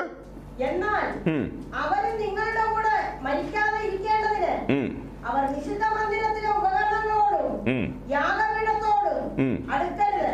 കണ്ടോ? അവരാരും വിശുദ്ധ മന്ദിരത്തിലെ ഒരു കാര്യത്തോടും യാഗപീഠത്തോടും എന്ത് ചെയ്യരുത്? അടുക്കരുത്. അവർക്ക് നിൽക്കാൻ ഇതിനകത്ത് സൈഡിൽ ഒരു സ്ഥലമുണ്ട്. അവർ ഈ അഹറോന്റെ പുത്രന്മാരായ പുരോഹിതന്മാരുടെ സഹായികൾ മാത്രമാണ്. ലേവിര് ബാക്കി ലേവിരല്ല ആരാ? സഹായികൾ. ഈ യാഗങ്ങളും കാര്യങ്ങളൊക്കെ നടത്താൻ ആടിനെ പിടിച്ചോണ്ട് വരുന്ന വഴി പല കാര്യങ്ങളൊക്കെ ഇല്ലേ വിറക് വെട്ടണം പിന്നെ അവിടെ കാഴ്ചയപ്പത്തിന്റെ മേശമേലിരിക്കുന്ന അപ്പം ഉണ്ടാക്കണം. അതൊക്കെ ആരാ ചെയ്യുന്നത്? ലേവിര. ലേവിരുടെ ഡ്യൂട്ടികൾ ഒത്തിരി ഉണ്ട്. അവർക്ക് ഒത്തിരി ഡ്യൂട്ടികളുണ്ട്. അത് മാത്രമല്ല ഇതിന്റെ വാതിൽ കാവൽ വാതിലിൽ നിന്നുകൊണ്ട് വാതിൽ കാവൽക്കാരായി നിൽക്കണം. അത് വലിയ സബ്ജക്റ്റ് ആണ് അടുത്തത് അവിടെ വാദ്യവൃന്ദങ്ങൾ പ്രയോഗിക്കണം. അതായത് അടുത്ത ഗായക സംഘം. അങ്ങനെ ഈ ലേവിയർക്ക് ഒത്തിരി ഡ്യൂട്ടികളാ. പക്ഷെ യാഗപീഠത്തിൽ ആർക്ക് മാത്രമേ അടുത്ത് വരാൻ പറ്റൂ? ആഹ്റോന്റെ പുത്രന്മാരായ പുരോഹിതന്മാർക്ക് മാത്രമേ അടുത്ത് വരാൻ പറ്റത്തുള്ളൂ. അതിനകത്തേക്കും ആർക്കേ പോകാൻ പറ്റത്തുള്ളൂ? അഹ്റോന്റെ പുത്രന്മാരായ പുരോഹിതന്മാർക്ക്. അവരുടെ ഡ്യൂട്ടിയാണ് ദിവസേന രാവിലെ രാവിലെ ഒൻപത് മണിക്ക് വൈകിട്ട് മൂന്ന് മണിക്ക്. രണ്ട് യാഗങ്ങൾ അവർക്കുള്ളത്. രണ്ട് സമയത്താണ് ആരാധന. രാവിലെ ഒൻപത് മണിക്ക് അവർ അവിടെ യാഗം നടത്തും. ആ യാഗരക്തമായിട്ട് അകത്ത് കടന്നു പോകും. അകത്ത് കടന്നുപോയ ധൂപപീഠത്തിന്റെ അവിടെ തളിക്കും. എന്നിട്ട് ധൂപപീഠത്തിൽ ധൂപം അർപ്പിക്കും. ആ ധൂപാർപ്പണമാണ് നമ്മൾ ഇന്ന് പറഞ്ഞു കഴിഞ്ഞാൽ എന്തായിട്ട് വരുന്നത്? ആത്മാവിലുള്ള ആരാധന. അപ്പോൾ ഈ ആത്മാവിലുള്ള ആരാധന നമ്മൾ ഇന്ന് പറയുന്നു. അന്നത്തെ കാലത്ത് ആരാധനയ്ക്ക് ആർക്കേ അവകാശമുള്ളൂ? ആഗ്രഹന്റെ പുത്രന്മാരായ പുരോഹിതന്മാർക്ക്. അപ്പൊ ബാക്കി ജനമോ അവരെല്ലാം വെളിയിൽ വന്ന് കാഴ്ചക്കാരായിട്ട് നിൽക്കുന്നു. അതുപോലെയാണ് ഇന്ന് എല്ലാ പ്രമാണിമാരും കാഴ്ചക്കാരായിട്ട് നിന്ന് സൗമ്യൻ കാലസ് കുറിയ ലൈസവും വരച്ച അവർ വരച്ച് വീട്ടിൽ പോകുന്നു. അകത്ത് പോയി ആരാധിക്കുന്ന ആരാ? അഗറോന്റെ പുത്രന്മാരായ പുരോഹിതന്മാർ. ഈ ഇത് മനസ്സിലാവുന്നുണ്ടോ? മനസ്സിലായിട്ടില്ല എന്നുള്ളതാ സത്യം. നമുക്ക് മനസ്സിലായി പലർക്കും മനസ്സിലായിട്ടില്ല. നമ്മുടെ കേൾവിക്കാർക്ക് ഇത് മനസ്സിലായാൽ നല്ലത് തന്നെ. അന്നത്തെ കാലത്ത് അകത്ത് കയറിപ്പോയി ഈ ധൂപം അർപ്പിക്കുന്ന അതിന് പറയുന്നതാണ് പരിമള ധൂപം അർപ്പിക്കുക. യഹോവയുടെ സന്നിധിയിൽ എന്തർപ്പിക്കുന്നു പരിമള ധൂപം. അതിന്റെ പരിമള വാസന എങ്ങോട്ട് പോകും? സ്വർഗദൂതന്മാർ അത് സ്വർഗത്തിലേക്ക് കൊണ്ടുപോകുമ്പോൾ ഇസ്രായേലിന്റെ മേൽ ദൈവപ്രസാദം വരുന്നു. ഈ പരിമള ധൂപം അർപ്പിക്കുന്ന സമയത്ത് ജനം നിൽക്കുന്ന ഭാഗമുണ്ട് വെളിയിൽ. അവരുടെ പ്രാകാരം അവർ നിൽക്കുന്ന ഭാഗം. അവിടെ അവരെല്ലാം നെടുമ്പാട് വീഴും. അതായത് ഇങ്ങനെ വീഴും. വീണിട്ട് കൈകൾ ഇങ്ങനെ മലർത്തി പിടിച്ച് കിടക്കും. ഉറച്ച നിൽക്കുന്ന ദൈവത്തിന്റെ മഹത്വം ഇറങ്ങി നിൽക്കുന്ന നിമിഷമാണ് പുരോഹിതൻ വിറച്ചുകൊണ്ടാണ് ഇതെല്ലാം ചെയ്യുന്നത്. അത്ര ഭയങ്കരം. അപ്പൊ പുരോഹിതൻ ഇതിനകത്തേക്ക് കടന്നു പോകുമ്പോൾ ഈ കാര്യങ്ങൾ ചെയ്യണമെങ്കിൽ അവൻ എന്ത് ധരിക്കണം? വിശുദ്ധ വസ്ത്രാലങ്കാരത്തോടെ മാത്രം. വിശുദ്ധ വസ്ത്രാലങ്കാരത്തോടെ പോകുമ്പോൾ അവന്റെ നെറ്റിമേൽ ഒരു നെറ്റിപ്പട്ടം ഒരു ഗോൾഡ് പ്ലേറ്റ് ഇങ്ങനെ വെച്ചിരിക്കും. ഒരു ഒരു ക്രൗൺ പോലെ കിരീടം പോലെ ഇവിടെ ഇങ്ങനെ വെച്ചിരിക്കും. അതിൽ എന്ത് എഴുതും? യഹോവയ്ക്ക് വിശുദ്ധൻ എന്ന് എഴുതും. അതെന്തിനെ കാണിക്കുന്നു? യഹോവയ്ക്ക് വിശുദ്ധൻ എന്ന് ഇന്ന് ഇന്ന് പുതിയ നിയമത്തിലെ പുരോഹിതന്മാരാരാ? അതിനുള്ള വാക്യം വായിക്ക്. വെളിപ്പാട് ദിവസം ഒന്നാം അധ്യായം. ആറാം വാക്യം. പഴയ നിയമകാലത്ത് അഹ്റോന്റെ പുത്രന്മാരായ പുരോഹിതന്മാർ ദൈവസന്നിധിയിൽ ഈ സമാഗമന കൂടാരത്തിൽ ശുശ്രൂഷിച്ചിരുന്നു. ആരാധനയും ധൂപാർപ്പണവും ഒക്കെ ചെയ്തിരുന്നു. പുതിയ നിയമത്തിലേക്ക് വരുമ്പോൾ ഈ കാലഘട്ടത്തിലേക്ക് വരുമ്പോൾ ലോകം മുഴുവൻ കൺഫ്യൂഷനിലാണ് ആരാണ് പുരോഹിതൻ എന്ന് ആർക്കും അറിയില്ല. നമ്മെ സ്നേഹിക്കുന്നവനും ആ. തന്റെ രക്തത്താൽ വിടുവിച്ച്. തന്റെ രക്തം കൊണ്ട് നമ്മെ വിടുവിച്ച്. തന്റെ പിതാവായ ദൈവത്തിന്. തന്റെ പിതാവായ ദൈവത്തിന്. നമ്മെ ആ. രാജ്യവും. ഇതിനകത്തേക്ക് നോക്കി രാജ്യം എന്നാണോ എഴുതിയിരിക്കുന്നത് രാജ്യം എന്നാണോ എഴുതിയിരിക്കുന്നത് മലയാളത്തിൽ. മുകളിലേക്ക് നോക്ക്. നമ്മെ രാജ്യവും. അതെ മോ- അതിന് തൊട്ട് മുകളിൽ ഇംഗ്ലീഷിൽ എഴുതിയിരിക്കുന്നത് എന്താ ആ കിങ്സ് എന്ന് പറഞ്ഞാൽ എന്താ? രാജാവ് എന്നല്ലേ? ആ അത് മലയാളത്തിൽ വന്നപ്പോ രാജാവ് രാജ്യമായി പോയതാണ്. ശരിക്കും വാക്കേതാ രാജാക്കന്മാർ വി ആർ കിങ്സ് നാം ആരായി? യേശു ക്രിസ്തുവിന്റെ രക്തത്താൽ വീണ്ടെടുക്കപ്പെട്ട് ആ രക്തത്താൽ കഴുകൽ പ്രാപിച്ച നാം ആദ്യപടി രാജാക്കന്മാർ. രണ്ടാമത്തെ പടി ആരാ? ആ പ്രീസ് നാം പുരോഹിതന്മാർ. യേശു ക്രിസ്തുവിന്റെ രക്തത്താൽ കഴുകൽ പ്രാപിച്ച് വിശ്വാസ സ്നാനത്താൽ ദൈവരാജ്യത്തിലേക്ക് കടന്നു വന്നവരെല്ലാം അവന്റെ ആലയത്തിലെ സഭയാം ആലയത്തിലെ പുരോഹിതന്മാരാണ്. ആൺ പെൺ വ്യത്യാസമന്യേ രക്ഷിക്കപ്പെട്ട് സ്നാനപ്പെട്ട് അഭിഷേകത്തിൽ ദൈവകൃപയിൽ വിശുദ്ധാലങ്കാരത്തിൽ നിൽക്കുന്ന എല്ലാവരും പുരോഹിതന്മാരാണ്. ഈ നെറ്റിയിലുള്ള നെറ്റിപ്പട്ട ഊരിപ്പോയി കഴിഞ്ഞാൽ ഈ പറഞ്ഞത് പോയി കേട്ടോ. നെറ്റിയിൽ എന്താ വെച്ചിരിക്കുന്നത് യഹോവയ്ക്ക് വിശുദ്ധൻ. ആ സാധനം ഊർന്ന് താഴെ ചാടിപ്പോയി എന്ന് വിചാരിച്ചോ. അതൊരു നീല ചരട് കൊണ്ട് ഇങ്ങനെ കെട്ടു. നീല ചരട് കൊണ്ട് കെട്ടിവെക്കുകയാണ് അത് ഊർന്ന് താഴെ ചാടിപ്പോയാൽ ഞാൻ എന്ത് ചെയ്യാൻ പറ്റും? പിന്നെ ചെയ്യാൻ പറ്റുന്നുള്ളൂ വല്ലപ്പോഴും വന്ന് പ്രസംഗിച്ചുകൊണ്ടിരിക്കുക വിശുദ്ധിയെ കുറിച്ച് പ്രസംഗിച്ചുകൊണ്ടിരിക്കുക അന്നത്തെ കാലത്ത് അങ്ങനെ വെക്കുക ഇന്ന് അത് കാശ് കൊടുത്ത് മേടിക്കാൻ പറ്റുമോ ഇന്ന് അതെന്താ കാണിക്കുന്നത്? നാം ദൈവസന്നിധിയിൽ വരുമ്പോൾ വരണമെങ്കിൽ എങ്ങനെയുള്ളവരായിരിക്കണം? അപ്പൊ വിശുദ്ധി മലിനമാകാൻ പറ്റുമോ വിശുദ്ധി എപ്പോഴും എന്ത് ചെയ്യണം? പക്ഷെ നിങ്ങൾ നിങ്ങളുടെ ചില്ലറ കാത്തു സൂക്ഷിക്കുന്നുണ്ട്. അവിടെ ഇവിടെയൊക്കെ കണ്ട ബാങ്കിലും അവിടെ ഇവിടെയൊക്കെ കൊണ്ടുപോയിട്ട് എല്ലാ സാധനങ്ങളും. ഇന്ന് രാവിലെ പോന്നപ്പോ വാതിൽ അങ്ങനെ അടച്ചിട്ട് ഒന്നോടെ വലിച്ചു നോക്കിയില്ലേ? ഡോറെ അടച്ചിട്ട് ഒന്നോടെ വലിച്ചു നോക്കില്ല പൂട്ടിയോ ഇല്ലയോന്ന് നോക്കിയോ ഇല്ലയോ?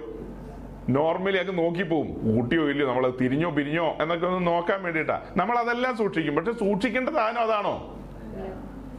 നാളെ മുതൽ വാതിൽ തുറന്നിട്ടിട്ട് വരരുത് കേട്ടോ പ്രസംഗം കേട്ടിട്ട്. വാതിലൊക്കെ അടച്ചോ പക്ഷെ സൂക്ഷിക്കേണ്ടത് എന്താ? ശുദ്ധി സൂക്ഷിക്കണം. നാം വിശുദ്ധി എതിയണം. കുരുതലേഖനത്തിൽ വാക്യങ്ങളുണ്ട്.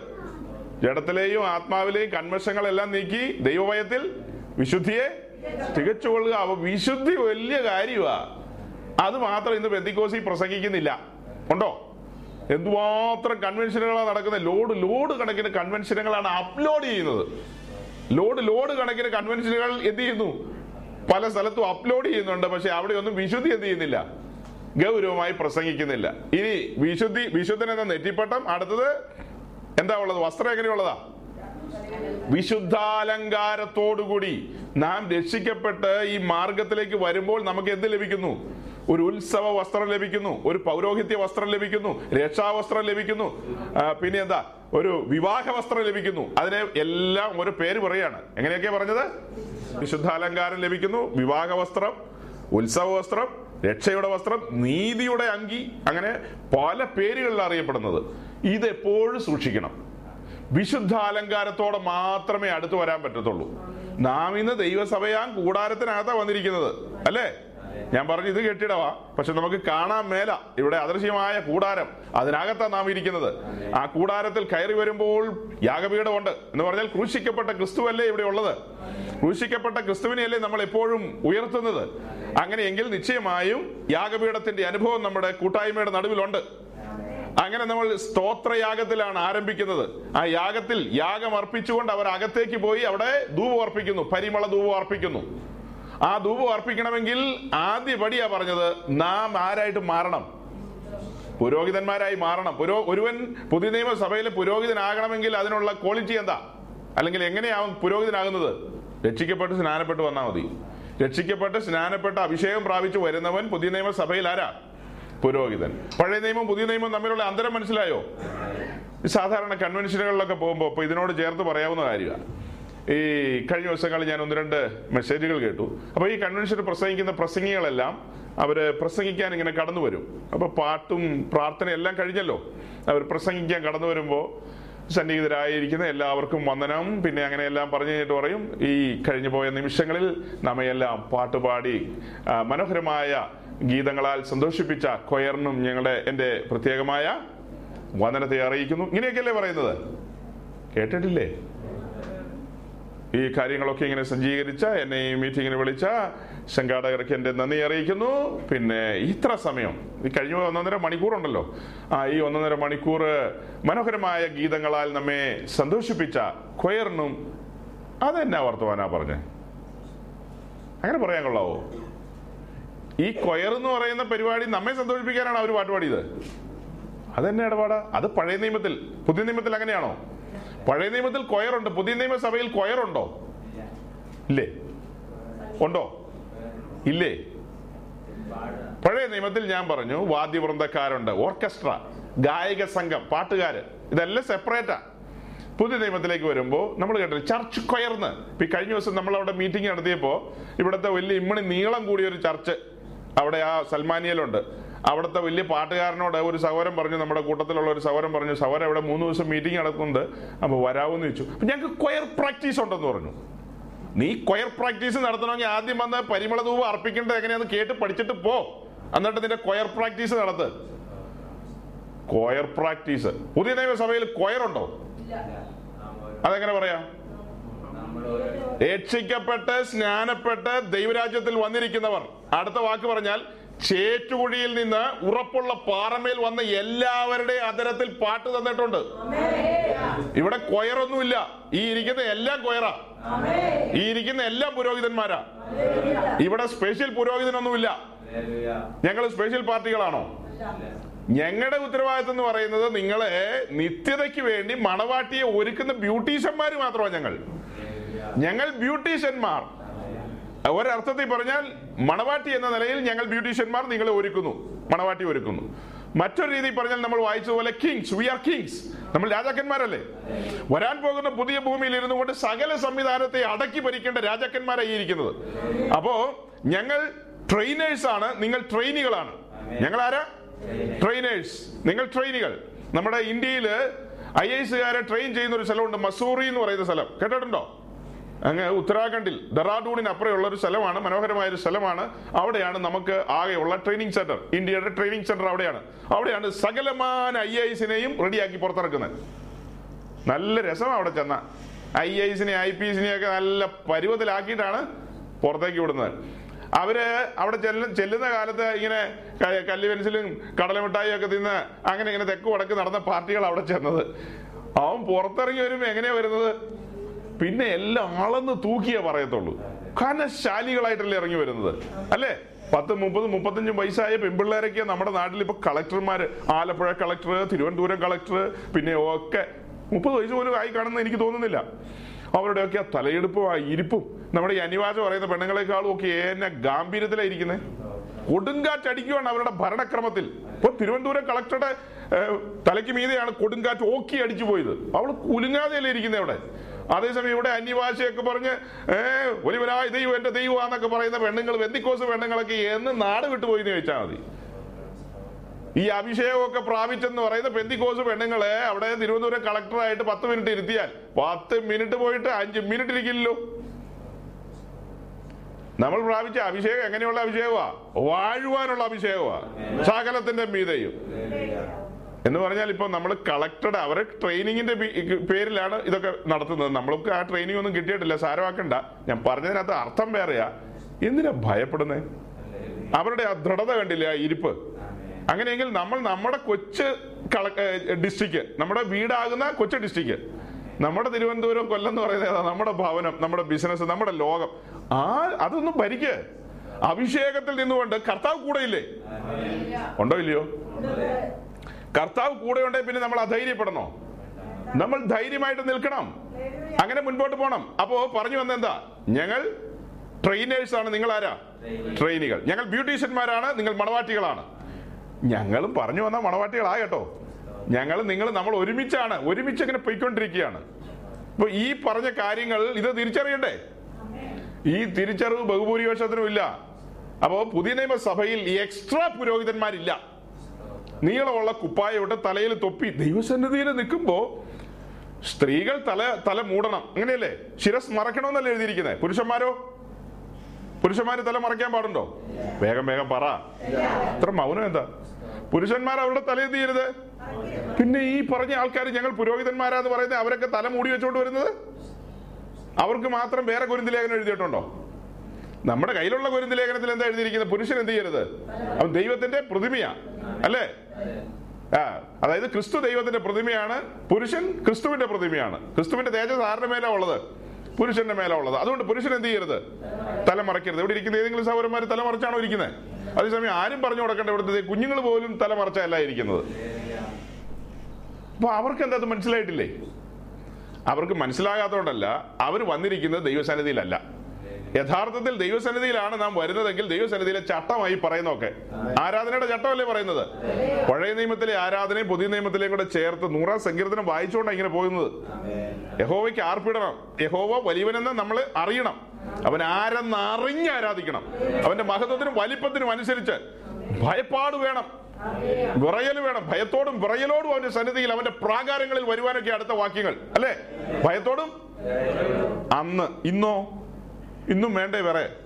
ഭയവും വിറയൊക്കെ ഇന്നും വേണം. ദൈവം വലിയവൻ. അവൻ ഇന്നലെയും ഇന്നും എന്നേക്കും ആനന്ദനായ ദൈവം. ആ ദൈവത്തെ നാം സേവിക്കുന്നത്. നമുക്ക് ഒരു ചാൻസ് കിട്ടിയിരിക്കുന്നു സഹോദരങ്ങളെ. ആഹ്റോനെയും പുത്രന്മാരെയും ചെവിക്ക് പിടിച്ച് പുറത്തിറക്കി വിട്ടിട്ട് തൽസ്ഥാനത്തേക്ക് നമ്മളെ കൊണ്ടുവന്നു. നമ്മുടെ യോഗ്യത കൊണ്ടല്ല. ഇനി അഹ്റോനെ അന്നത്തെ കാലത്ത് അവിടെ പിടിച്ചാക്കിയത് യോഗ്യത കൊണ്ടാണോ? ഓർത്തു നോക്കിയാൽ അഹ്റോൻ ദൈവസന്നിധി വരുമ്പോ അഹ്റോൻ ഒന്നും മിണ്ടാനില്ല. അതിന്റെ കാരണം എന്താ? വലിയൊരു കാരണമുണ്ട്. അത് തന്നെ. പുറപ്പാട് ദിവസം മുപ്പത്തിരണ്ടാം അധ്യായത്തിലെ ചരിത്രം നമുക്കറിയാലോ. അഹ്റോൻ എന്തുണ്ടാക്കി? കാളക്കുട്ടി ഉണ്ടാക്കി. ജനത്തെ മുഴുവൻ കെട്ടഴിച്ചു വിട്ടവരാക്കി. അവരെ ഹാസ്യമാക്കി കളഞ്ഞവൻ. മൂവായിരം പേര് അഹ്റോന്റെ കണ്ണിന് മുമ്പിൽ പിടഞ്ഞു വീണത്. ആ സ്ഥാനത്ത് അഹ്റോനും പിടഞ്ഞു വീഴേണ്ടതാ. ദൈവം അഹ്റോനെ നിലനിർത്തി. അത് എനിക്ക് കരുണ തോന്നുന്നവനോട് കരുണ തോന്നുന്നു ചോദ്യം ചോദിക്കാൻ നമ്മൾ ആരുമല്ല അതിനുശേഷം അഹ്റോനെ ഏത് സ്ഥാനത്തേക്ക് തിരഞ്ഞെടുത്തു? അവന്റെ സന്നദ്ധിയിൽ പുരോഹിതൻ എന്ന് മാത്രമല്ല മഹാപുരോഹിതനായിട്ട് തെരഞ്ഞെടുത്തു. യോഗ്യതയുണ്ടോ? പുകഞ്ഞു പോകേണ്ടവനായിരുന്നു. മൂവായിരത്തി ഒന്ന് എന്ന നിലയിൽ വരേണ്ടതായിരുന്നു. മൂവായിരവും കൂട്ടത്തിൽ ആഹ്റോനും അങ്ങനെയല്ലേ? ആദ്യം പുകയേണ്ടത് ആരായിരുന്നു ശരിക്കും? ആഹ്റോനായിരുന്നു അങ്ങനെയെങ്കിൽ ആ നിൽക്കുന്ന നിപ്പിന് ഒരു കൃപ എന്ന് തന്നെ പറയാം അർഹതയില്ലാത്ത സ്ഥാനത്തല്ലേ നിൽക്കുന്നത്? അത് അഹ്റോനും തലമുറകളും ഓർത്തുകൊള്ളണമായിരുന്നു. അവന് കൊടുത്ത പൗരോഹിത്യം വലിച്ചു കീറി കളയാനിടയായില്ലേ? ആ പൗരോഹിത്യത്തിൽ ഒടുവിലേക്ക് വന്നപ്പോൾ അവർ വിശ്വസ്തരല്ലാതെ പോയി. ദൈവസന്നിധിയിൽ അവർ അർപ്പിക്കുന്ന ഇനി യാഗങ്ങളെ കുറിച്ചൊരു ഒരു ചെറിയൊരു വിവരണം പറയേണ്ടതുണ്ട്. അവർ അന്നത്തെ കാലത്ത് അർപ്പിച്ച യാഗങ്ങൾ നിഷ്കളങ്കതയോടും ഹൃദയ നൈർമല്യതയോടും അല്ലാതെ പോയി ഒടുവിലേക്ക് വന്നപ്പോൾ. അവിടെ അവരെ അർപ്പിച്ചു വന്ന അർപ്പിച്ചു വന്ന. കാലങ്ങൾ മുന്നോട്ട് പോയല്ലോ. അർപ്പണങ്ങൾ ഒടുവിലേക്ക് വന്നപ്പോൾ മലാക്കിയുടെ പുസ്തകം. ഒന്നാം അധ്യായം. കാലങ്ങൾ മുൻപോട്ട് പോയി. അവർ അർപ്പിക്കാൻ കൊണ്ടുവരുന്നത് അതിന്റെ എട്ടാം വാക്യം ഒന്ന് വായിച്ചേ. ആ.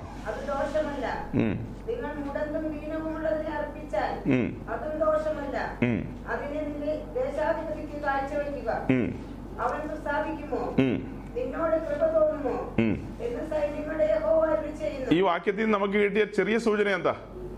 ഈ പറയുന്ന മലാക്കിയുടെ കാലം വന്നപ്പോൾ അവർ ഊനമില്ലാത്ത ആടിനെ കൊണ്ടുവരണമെന്ന് പറഞ്ഞിട്ട് ഊനമില്ലാത്തതിനെല്ലാം ചന്തയിൽ വിറ്റ് ചില്ലറ പോക്കറ്റിലാക്കും. എന്നിട്ട് ചട്ടുള്ളതിനെയും മുടന്തുള്ളതിനെയും ഒക്കെ എന്ത് ചെയ്യും? ആരാ? അതായത് യാഗം അർപ്പിക്കാൻ കൊണ്ടുവരും. അങ്ങനത്തെ ഒരു കാലം വന്നു. അത് ദൈവസന്നിധി പ്രസാദകരമാണോ? അതുകൊണ്ട് ദൈവം പറയാണ് പത്താം വാക്യം. നിങ്ങൾ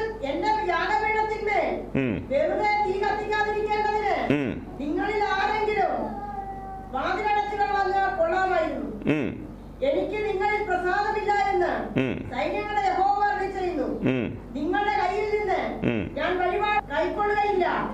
മതി. എങ്ങനെയാ വായിച്ചത്? നിങ്ങൾ എന്റെ യാഗപീഠത്തിന്മേൽ വെറുതെ. ചുമ്മാ തീ കത്തിച്ചിട്ട് ഒരു കാര്യമില്ലെന്ന്. ആ ചുമ്മാ പ്രൈസ് ആൻഡ് വർഷിപ്പ് കൊണ്ട് ഒരു കാര്യമില്ല. ലോകായ ലോകം മുഴുവനും ഇപ്പൊ ചുമ്മാ പ്രൈസ് ആൻഡ് വർഷിപ്പ് നടന്നുകൊണ്ടിരിക്കുക ഈ യാഗം അർപ്പിക്കാൻ വരണമെങ്കിൽ നമ്മളിവിടെ ഏറ്റവും ആദ്യം മുതൽ ചിന്തിച്ച കാര്യമാണ് യാഗം അർപ്പിക്കാൻ കൊണ്ടുവരുന്ന യാഗമൃഗം എങ്ങനെയുള്ളതായിരിക്കണം? ഊനമില്ലാത്തതായിരിക്കണം. യാഗം അർപ്പിക്കാൻ കൊണ്ടുവരുന്നതിന് മുമ്പ് വീട്ടിൽ വെച്ച് അതിനെ എന്ത് ചെയ്യണം? പരിശോധിക്കണം. നല്ല രീതിയിൽ എന്ത് ചെയ്യണം? പരിശോധിക്കണം. ഇത് ദേശാധിപതിക്കാണോ കാഴ്ചവെക്കാൻ കൊണ്ടുപോകുന്നത്? അതെയോ? സൃഷ്ടാവായ ദൈവത്തിന് പ്രമാണങ്ങൾ കൊടുത്തവന് അവന്റെ മുമ്പിലാണ് കാഴ്ചവെക്കാൻ പോകുന്നത്. അതുകൊണ്ട് ഇത് ഒന്നുകൂടെ എന്ത് ചെയ്യണം? സൂക്ഷ്മമായി വിലയിരുത്തിയിട്ട് വേണം പോകാൻ ഇത് മൊത്തത്തിൽ ഇത് പഠിച്ച ആരാധന. ഏറ്റവും ഗൗരവമായ വിഷയം ആരാധനയാണ്. ഞാൻ ഇന്നു വരെ ഇവിടെ ആരാധനയുടെ കാര്യം പൂർണമായും പറഞ്ഞിട്ടില്ല ഇന്നും പറയുന്നില്ല. അതിന് ഇനി ഒരു ദിവസം വെച്ചിട്ടുണ്ട്. അപ്പോ ഇത് അത്ര ഗൗരവമായ കാര്യമാണ് അതീവ ഗൗരവമായ കാര്യമാണ്. അന്നത്തെ കാലത്ത് ഇസ്രായേൽ ഒടുവിലേക്ക് വന്നപ്പോൾ ഒരു അവധാനതയിലേക്ക് വന്നു സൂക്ഷ്മതക്കുറവിലേക്ക് വന്നു. കാണുന്നതും തോന്നുന്നതും ഒക്കെ ചെയ്തു. അങ്ങനെ വന്നപ്പോൾ ഒടുവിൽ വലിയവനായ ദൈവം പറയാണ് എന്റെ ആലയത്തിന്റെ വാതിലൊന്ന് ആരെങ്കിലും അടച്ചാൽ കൊള്ളാമായിരുന്നു.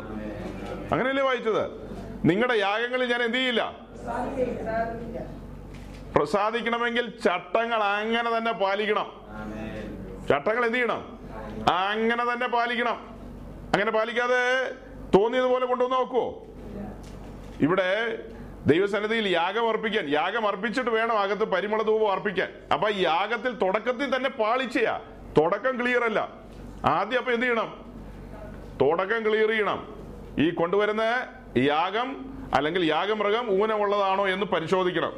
അത് കഴിഞ്ഞിട്ട് വീണ്ടും അതിനെക്കുറിച്ച് പറയുമ്പോൾ ലീവ്യ പുസ്തകം ഒന്നാം അധ്യായം. യാഗം അർപ്പിക്കാൻ അവർ കൊണ്ടുവരുന്ന കാര്യം ഒന്ന് സൂചിപ്പിച്ചിട്ട് മുന്നോട്ട് പോവാം. ഒമ്പതാം വാക്യം.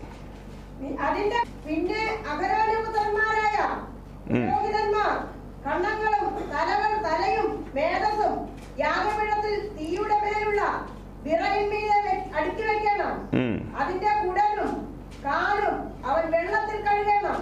പുരോഹിതൻ സകലവും യാഗപീഠത്തിന്മേൽ ഹോമയാഗമായി ദഹിപ്പിക്കണം. അത് യഹോവയ്ക്ക് സൗരഭ്യവാസനയായ ദഹനയാഗം. അപ്പോ ഹോമയാഗം കൊണ്ടുവരുമ്പോൾ യാഗമൃഗത്തെ അതിന് മുകളിൽ മുതലുണ്ട്. ആദ്യം തോലുരിക്കണം അതിനെ അറുക്കണം അത് കഴിഞ്ഞ് തോലുരിക്കണം കണ്ടം കണ്ടമായി നുറുക്കണം. നുറുക്കി കഴിഞ്ഞിട്ട് അതിന്റെ അകത്തുള്ള പാർട്സ് അതിന് പറയുന്നതാണ് ഇൻവേർട്സ് അകത്തുള്ള കുടലും കാലും എന്നൊക്കെയല്ലേ വായിച്ചത്? ആ അകത്തുള്ള പാർട്സ് എല്ലാം വെള്ളത്തിൽ എന്ത് ചെയ്യണം? കഴുകണം. പുരോഹിതന്മാർ അതൊന്നുകൂടെ കഴുകണം എന്നിട്ട് നോക്കണം ഊനമുണ്ടോ എന്ന്. ഇത് യാഗം കൊണ്ടുവരുന്നവന്റെ കാര്യം ഒന്നാം അധ്യായത്തിൽ. യാഗം നടത്തുന്ന പുരോഹിതൻ അത് എങ്ങനെ ചെയ്യണമെന്നുള്ളത് ആറാം അധ്യായം പത്താം വാക്യത്തിൽ. ലേവി പുസ്തകം ആറാം അധ്യായത്തിന്റെ പത്താം വാക്യത്തിൽ പുരോഹിതന്മാരുടെ വെയിറ്റ് വെയിറ്റ് പുരോഹിതന്മാരുടെ പ്രമാണമാണ് ആറാം അധ്യായത്തിൽ കൊടുത്തിരിക്കുന്നത്. ഒന്നാം അധ്യായത്തിൽ ആർക്കുള്ളതാ? കൊണ്ടുവരുന്നവൻ അത് എങ്ങനെയുള്ള മൃഗത്തെ കൊണ്ടുവരണം അത് അവൻ എന്ത് ചെയ്യണമെന്നുള്ളത്. പുരോഹിതൻ അത് ആലയത്തിൽ ഏത് രീതിയിലാണ് കൈകാര്യം ചെയ്യേണ്ടതെന്നുള്ളതാണ് ആറാം അധ്യായം. അതിലെ പത്താം വാക്യം അങ്ങ് വായിച്ചാട്ടെ.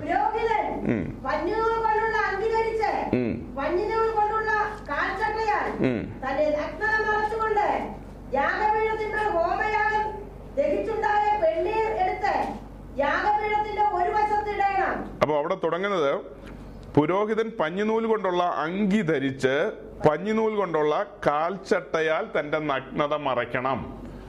പുറമെയും അകമേയും. പുരോഹിതന്റെ വസ്ത്രധാരണത്തെ കുറിച്ചാണ് പറയുന്നത്. യാഗം അർപ്പിക്കാൻ ദൈവസന്നിധിയിൽ വരുമ്പോൾ അവന്റെ അകത്തെ വസ്ത്രം ഇന്നറും ഔട്ടറും രണ്ടും എങ്ങനെയുള്ളതായിരിക്കണം എന്നാ വായിച്ചത്? പഞ്ഞിനൂൽ പഞ്ഞിനൂൽ കൊണ്ടുള്ള വെളുത്ത വസ്ത്രം. അങ്ങനെയല്ലേ വായിച്ചത്? പഞ്ഞിനൂൽ കൊണ്ടുള്ള അങ്കി ധരിച്ച് പഞ്ഞിനൂൽ കൊണ്ട് ഉള്ളതെന്ന് പറഞ്ഞാൽ നമുക്കറിയാം വെളുത്തതാണ്. പഞ്ഞിനൂൽ കൊണ്ടുള്ള വെളുത്ത വസ്ത്രം. വസ്ത്രം കാണിക്കുന്നത് പഴയ നിയമത്തിൽ വസ്ത്രം എന്ന് പറയുമ്പോൾ നമ്മൾ അത് പുതിയ നിയമത്തിലേക്ക് വരുമ്പോൾ വസ്ത്രം എന്തിനെ കാണിക്കും? വസ്ത്രം സാക്ഷ്യത്തെ കാണിക്കുന്നു. ടെസ്റ്റിമണിയ സാക്ഷ്യം. അവന്റെ അവന്റെ ലൈഫ് അവിടെ കാണിക്കുകയാണ്. പുറമേയുള്ള വസ്ത്രവും അകമേയുള്ളതും എങ്ങനെയുള്ളതായിരിക്കണം? വെളുത്ത പഞ്ഞിനൂൽ കൊണ്ടുള്ളതായിരിക്കണം. എന്ന് പറഞ്ഞാൽ അർത്ഥം പുറമേയുള്ള ജീവിതം എങ്ങനെയുള്ളതായിരിക്കണം? സാക്ഷ്യമുള്ള ജീവിതമായിരിക്കണം. അകമേയുള്ളതും എങ്ങനെയായിരിക്കണം? സാക്ഷ്യമുള്ളതായിരിക്കണം. ഇനി യാഗം നടത്താൻ കൊണ്ടുവരുന്ന യാഗമൃഗത്തെ പുറമെ ഊനമുണ്ടോ എന്ന് നോക്കി. അത് കഴിഞ്ഞ് അതിനെ അറുത്തു അതിന്റെ തോലുരിച്ചു പിന്നെ ഖണ്ഡം ഖണ്ഡമായി നുറുക്കി. അത് കഴിഞ്ഞ് ആ കാര്യങ്ങളെയെല്ലാം അതായത് അതിന്റെ അകത്തെ പാർട്സ് ഇൻവേർഡ്സ് അതെല്ലാം എടുത്ത് വെള്ളത്തിൽ വെള്ളത്തിൽ എന്ന് പറഞ്ഞാൽ വജ്രത്തെ വെള്ളം കാണിക്കുന്നത് വെള്ളത്തിൽ കഴുകി പുരോഹിതൻ ഒന്നുകൂടെ നോക്കുകയാണ്. യാഗമെടുത്ത് വെക്കാമോ ഇല്ലയോ? എന്നെ മനസ്സിലാക്കുന്ന ഇതൊക്കെ കേട്ടിട്ട്? വീട്ടിൽ നിന്ന് പുറപ്പെടുമ്പോൾ മൃഗത്തെ ഒന്ന് നോക്കുന്നു. ദേശാധിപതിക്കല്ല ഇത് അർപ്പിക്കുന്നത്? ആരുടെ അടുക്കിലേക്കാ പോകുന്നത്? ഷെയ്ഖിന്റെ അടുത്തേക്കാണ് പോകുന്നത്? സുൽത്താന്റെ അടുത്തേക്കാണ് പോകുന്നത്? അല്ലല്ല. ദഹിപ്പിക്കുന്ന അഗ്നിയായവന്റെ അടുക്കിലേക്കാണ് വരുന്നത്. ജീവനുള്ള ദൈവത്തിന്റെ സന്നിധിയിലേക്കാണ് പോകുന്നത്. അവന് അവന് ഞാൻ ആരാധന അർപ്പിക്കാൻ പോവുകയാണ്.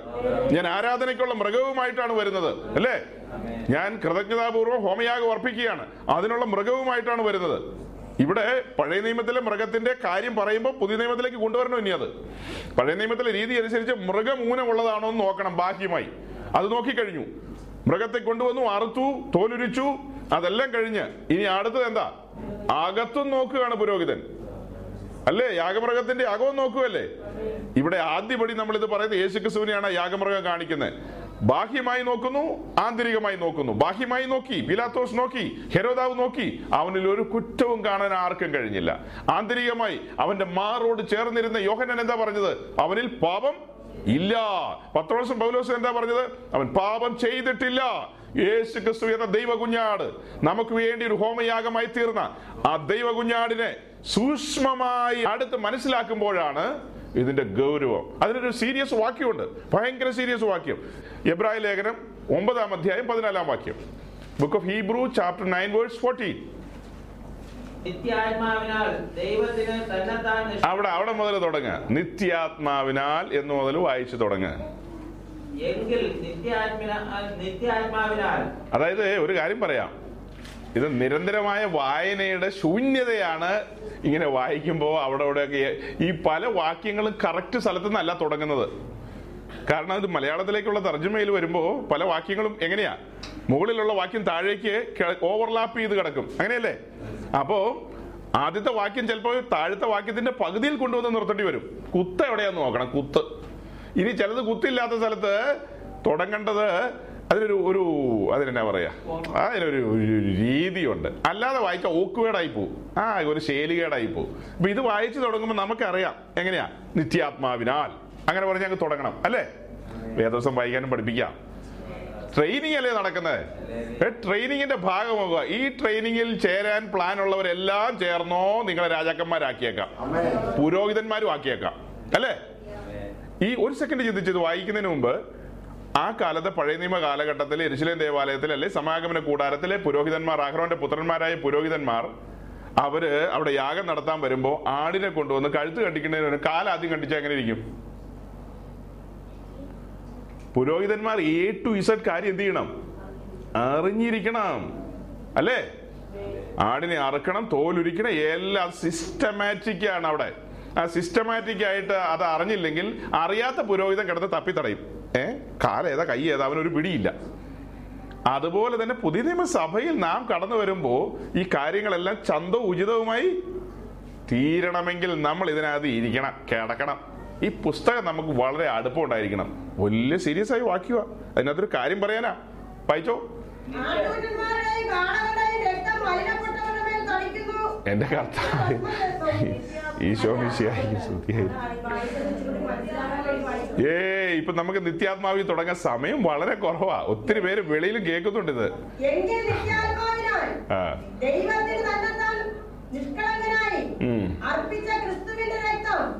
ജീവനുള്ള ദൈവത്തെ ആരാധിപ്പാൻ നിങ്ങളുടെ മനസാക്ഷിയെ നിർജീവ പ്രവർത്തികളെ പോക്കി എത്ര അധികം ശുദ്ധീകരിക്കും. വാക്യം എങ്ങനെ തുടങ്ങി നിത്യാത്മാവിനാൽ ദൈവത്തിന് ആ. തന്നെത്താൻ ആ. നിഷ്കളങ്കനായി ആ. നിത്യാത്മാവിനാൽ തന്നെത്താൻ ദൈവത്തിന് നിഷ്കളങ്കമായി താൻ തന്നെ തന്നെ അർപ്പിച്ചു. അല്ലേ? ആ അർപ്പണം എങ്ങനത്തെ ആ വാക്കെത്തുന്ന അത്? നിഷ്കളങ്കമായി ദൈവത്തിന് അർപ്പിച്ചു. അപ്പൊ യേശു ക്രിസ്തു താൻ തന്നെത്താൻ ഒരു യാഗമായി തീരുവാൻ ഏൽപ്പിച്ചു കൊടുത്തപ്പോൾ ആ യാഗം എങ്ങനെയായിരുന്നു? നിഷ്കളങ്കമായിരുന്നു. ഇപ്പോ ഇനി ഇത് നമ്മുടെ ഭാഗത്തേക്ക് വരികയാണ്. അഗറോന്റെ പുത്രന്മാരുടെ കാലത്ത് അവിടെ ആളുകൾ ആടിനെ കൊണ്ടുവരുമ്പോൾ ആട് എങ്ങനെയുള്ളതായിരിക്കണം? ഊനമില്ലാത്തതായിരിക്കണം. ബാഹ്യമായി. ആന്തരികമായും എങ്ങനെയുള്ളതായിരിക്കണം? ഊനമില്ലാത്തതായിരിക്കണം. നാം നമ്മെ തന്നെ ഒരു യാഗമായി ഏൽപ്പിച്ചു കൊടുക്കാൻ വന്ന ദിവസം ഇന്ന്. ആണോ? സുബോധത്തോടെയാണോ എല്ലാവരും ഇരിക്കുന്നത് അങ്ങനെയെങ്കിൽ നാം വീട്ടിൽ നിന്ന് പോരുമ്പേ നോക്കണം ഊനമുണ്ടോന്ന് വല്ലോ പരിപാടി എവിടെയെങ്കിലും എടാകൂടെ ഉണ്ടോന്ന് നോക്കണം. ഉണ്ടെങ്കിൽ അത് എന്ത് ചെയ്യണം? ക്ലിയർ ക്ലിയർ ചെയ്യാതെ എത്രയോ ആരാധനകൾ കഴിഞ്ഞു പോയിരിക്കുന്നു. എന്നിട്ടും ഒന്നും പെടഞ്ഞു വീണില്ലല്ലോ. അതിന്റെ അർത്ഥം എന്താ? ദൈവത്തിന്റെ ദീർഘക്ഷമ ദയെന്ന് ഓർത്താൽ നമുക്ക് കൊള്ളാം. അപ്പോ ബാഹ്യമായി നമ്മൾ എന്ത് ചെയ്യണം? ക്രമീകരിക്കണം. അത് കഴിഞ്ഞ് ദൈവസന്നിധി വരുമ്പോൾ ആന്തരികമായിട്ടും വേറെ ആരും കാണാത്ത വിചാരങ്ങൾ ചിന്തകൾ അന്തരംഗങ്ങൾ അതെല്ലാം നമ്മൾ എന്ത് ചെയ്യണം? പരിശോധിക്കണം. പരിശോധിച്ച് ആ ഭാഗങ്ങൾ എന്ത് ചെയ്യണം? ക്രമീകരണങ്ങൾ വരുത്തണം ക്ലിയർ ആക്കണം. ആ കാര്യങ്ങളും ക്ലിയർ ചെയ്തിട്ട് വേണം ദൈവസന്നിധിയിൽ യാഗം അർപ്പിക്കാനായിട്ട് കടന്നു വരേണ്ടത് അപ്പോ അത്രയും ചെയ്തു കഴിഞ്ഞിട്ട് ഈ ഒരു വാക്യം കൂടെ ഓർമ്മയിൽ വരണം. യാഗം അർപ്പിക്കാൻ വന്ന യേശുക്രിസ്തു എങ്ങനെ അർപ്പിച്ചത്? നിഷ്കളങ്കമായി. അങ്ങനെയെങ്കിൽ നമ്മുടെ നമ്മൾ ദൈവസന്നിധി വന്ന ഈ കാര്യങ്ങൾക്കൊക്കെ വരുന്നത് നിഷ്കളങ്കമായിട്ടാണോ? നിർമ്മല മനസാക്ഷിയോടെയാണോ? അതെല്ലാ വാക്യങ്ങളിലെല്ലാം വന്നു. ദൈവത്തെ ആരാധിക്കാൻ വരുമ്പോൾ നിഷ്കളങ്കമായിരിക്കണം നിർമ്മല മനസാക്ഷിയോടെ ആയിരിക്കണം. ഇനി അടുത്തൊരു കാര്യം. പുതിയ നിയമസഭയോടുള്ള ബന്ധത്തിൽ ആലയം നാമാണ്. പുരോഹിതനാരാ? പുരോഹിതൻ നാമാണ് യാഗമൃഗം ആരാ? അതും നമ്മൾ തന്നെയാണ്. ഇപ്പൊ യാഗമൃഗത്തിന്റെ ക്വാളിറ്റീസ് ഒക്കെ പറഞ്ഞ കൂട്ടത്തിൽ ഇപ്പൊ വായിച്ചതിൽ പുരോഹിതന്റെ ക്വാളിറ്റി പറഞ്ഞു. പുരോഹിതന്റെ ഔട്ടറും ഇന്നറും വസ്ത്രം. ആ പുരോഹിതന്റെ വസ്ത്രം പൗരോഹിത്യ വസ്ത്രം പുറമേ അകമേ എങ്ങനെയുള്ളതാ? വെളുത്ത പഞ്ഞിനൂൽ കൊണ്ടുള്ളത്. അവന്റെ സാക്ഷ്യ ജീവിതത്തെ കാണിക്കുന്നു. അവൻ സാക്ഷ്യമുള്ളവനായിരിക്കണം അതിനകത്ത് ഒരു കറയും പാടില്ല. ഒരു കളങ്കവും ചുളിവും ഒന്നും പാടില്ല. അങ്ങനെ വേണം ദൈവസന്നിധിയിൽ കടന്നു വന്ന് എന്ത് ചെയ്യാൻ? ദൈവത്തെ ആരാധിക്കാൻ കടന്നു വരാൻ. അങ്ങനെയെങ്കിൽ ഈ കാര്യങ്ങൾ ഗൗരവമാണോ അല്ലയോ? ഈ ഗൗരവത്തിലാണോ ഇന്നത്തെ കാലത്ത് വിശുദ്ധന്മാർ പോകുന്നത്? ചടപടേന്ന് ചാടി എഴുന്നേറ്റ് ഓരോ കാര്യങ്ങൾ ചെയ്ത് നമ്മളിങ്ങ് വരുന്നു. ഏതേതെല്ലാം കാര്യങ്ങൾ ക്രമീകരി ഈ ക്രമീകരിക്കാനുണ്ട് അല്ലെങ്കിൽ ഈ ബോധ്യം തന്നെ പലർക്കും ഇല്ലല്ലോ. ഈ ബോധ്യം ഉണ്ടോ?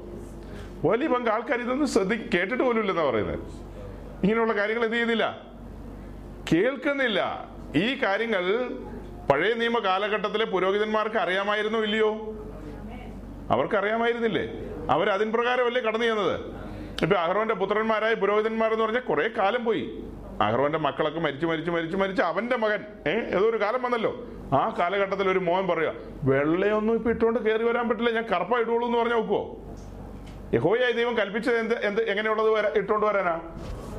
വെളുത്ത പഞ്ഞുനൂൽ കൊണ്ടുള്ള വസ്ത്രം. ഇപ്പൊ നമ്മൾ പറയാം എനിക്കിപ്പോ അതിന് സൗകര്യം ഇല്ലെന്ന് പറഞ്ഞു നോക്കുവോ ആ അങ്ങനെയാണെങ്കിൽ ഇത് എല്ലാ കാലത്തേക്കുള്ള നിയമമാണ് നിത്യ നിയമമാണ് ദൈവത്തിന്റെ സന്നിധിയിൽ ഒരുവൻ കടന്നു വരികയാണെങ്കിൽ അവൻ എങ്ങനെ വരണം? വെളുത്ത പഞ്ഞുനൂലും. കൊണ്ടാണ് ഇപ്പൊ വന്നത് ഇപ്പൊ നമ്മൾ വെളുത്ത പഞ്ഞുനൂൽ കൊണ്ട് വരിക എന്നുള്ളതല്ല. അർത്ഥം നമ്മുടെ ജീവിതം സാക്ഷ്യ ജീവിതം ക്ലിയർ ആയിരിക്കണം.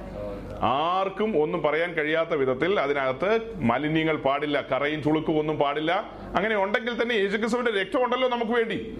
ആ രക്തത്തിൽ ആശ്രയിച്ച് ശുദ്ധീകരണവും വെടിപ്പും പ്രാപിച്ചുകൊണ്ട് വേണം എപ്പോഴും ഭയത്തോടും വിറയലോടും അവനെ ഘോഷിപ്പീൻ. നാം അവന്റെ സന്നിധിയിൽ എങ്ങനെ വരണം? ഭയത്തോടും വിറയലോടും വരണം.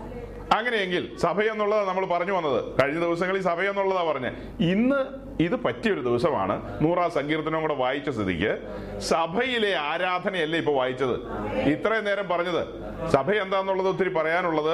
നമ്മുടെ പല പ്രിയപ്പെട്ടവരും വരാനുണ്ട്. അത് നാളെ നമ്മൾ ഈ കാര്യം തുടരും. ഈ പറഞ്ഞ സഭ എന്നുള്ള വിഷയത്തിന്റെ അവരും കൂടെ പിന്നെ റിപ്പീറ്റേഷന്റെ ആവശ്യമില്ലല്ലോ. അവരും കൂടെ വരട്ടെ. ഇന്ന് നമുക്ക് വേണ്ടി മാത്രം നൂറാം സങ്കീർത്തനം കിട്ടിയതാണ് അപ്പൊ ദൈവസന്നിധിയിൽ വരുമ്പോൾ നാം എന്ത് മനസ്സിലാക്കണം? ജാതികളുടെ മിഥ്യാമൂർത്തികളെ സേവിക്കാനല്ല നാം വന്നത്.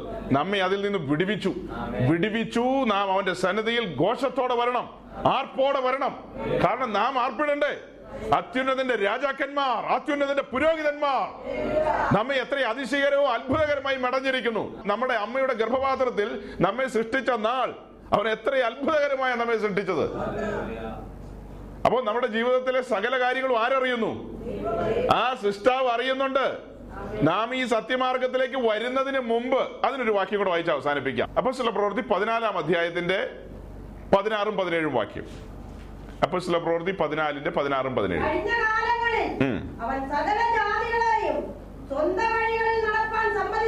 ഇത് നമ്മുടെ കാര്യമാണ് പറഞ്ഞത്.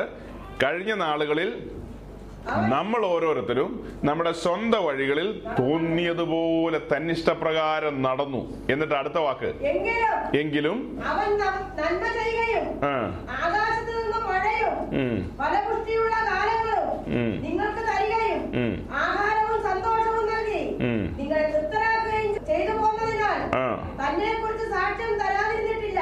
അപ്പോ നമ്മൾ ദൈവവുമായിട്ട് ബന്ധമില്ലാതെ കഴിഞ്ഞ കാലങ്ങളിൽ നടന്ന സമയത്ത് ആ സമയത്ത് ദൈവം എന്ത് ചെയ്തു നമ്മുടെ ജീവിതത്തിൽ?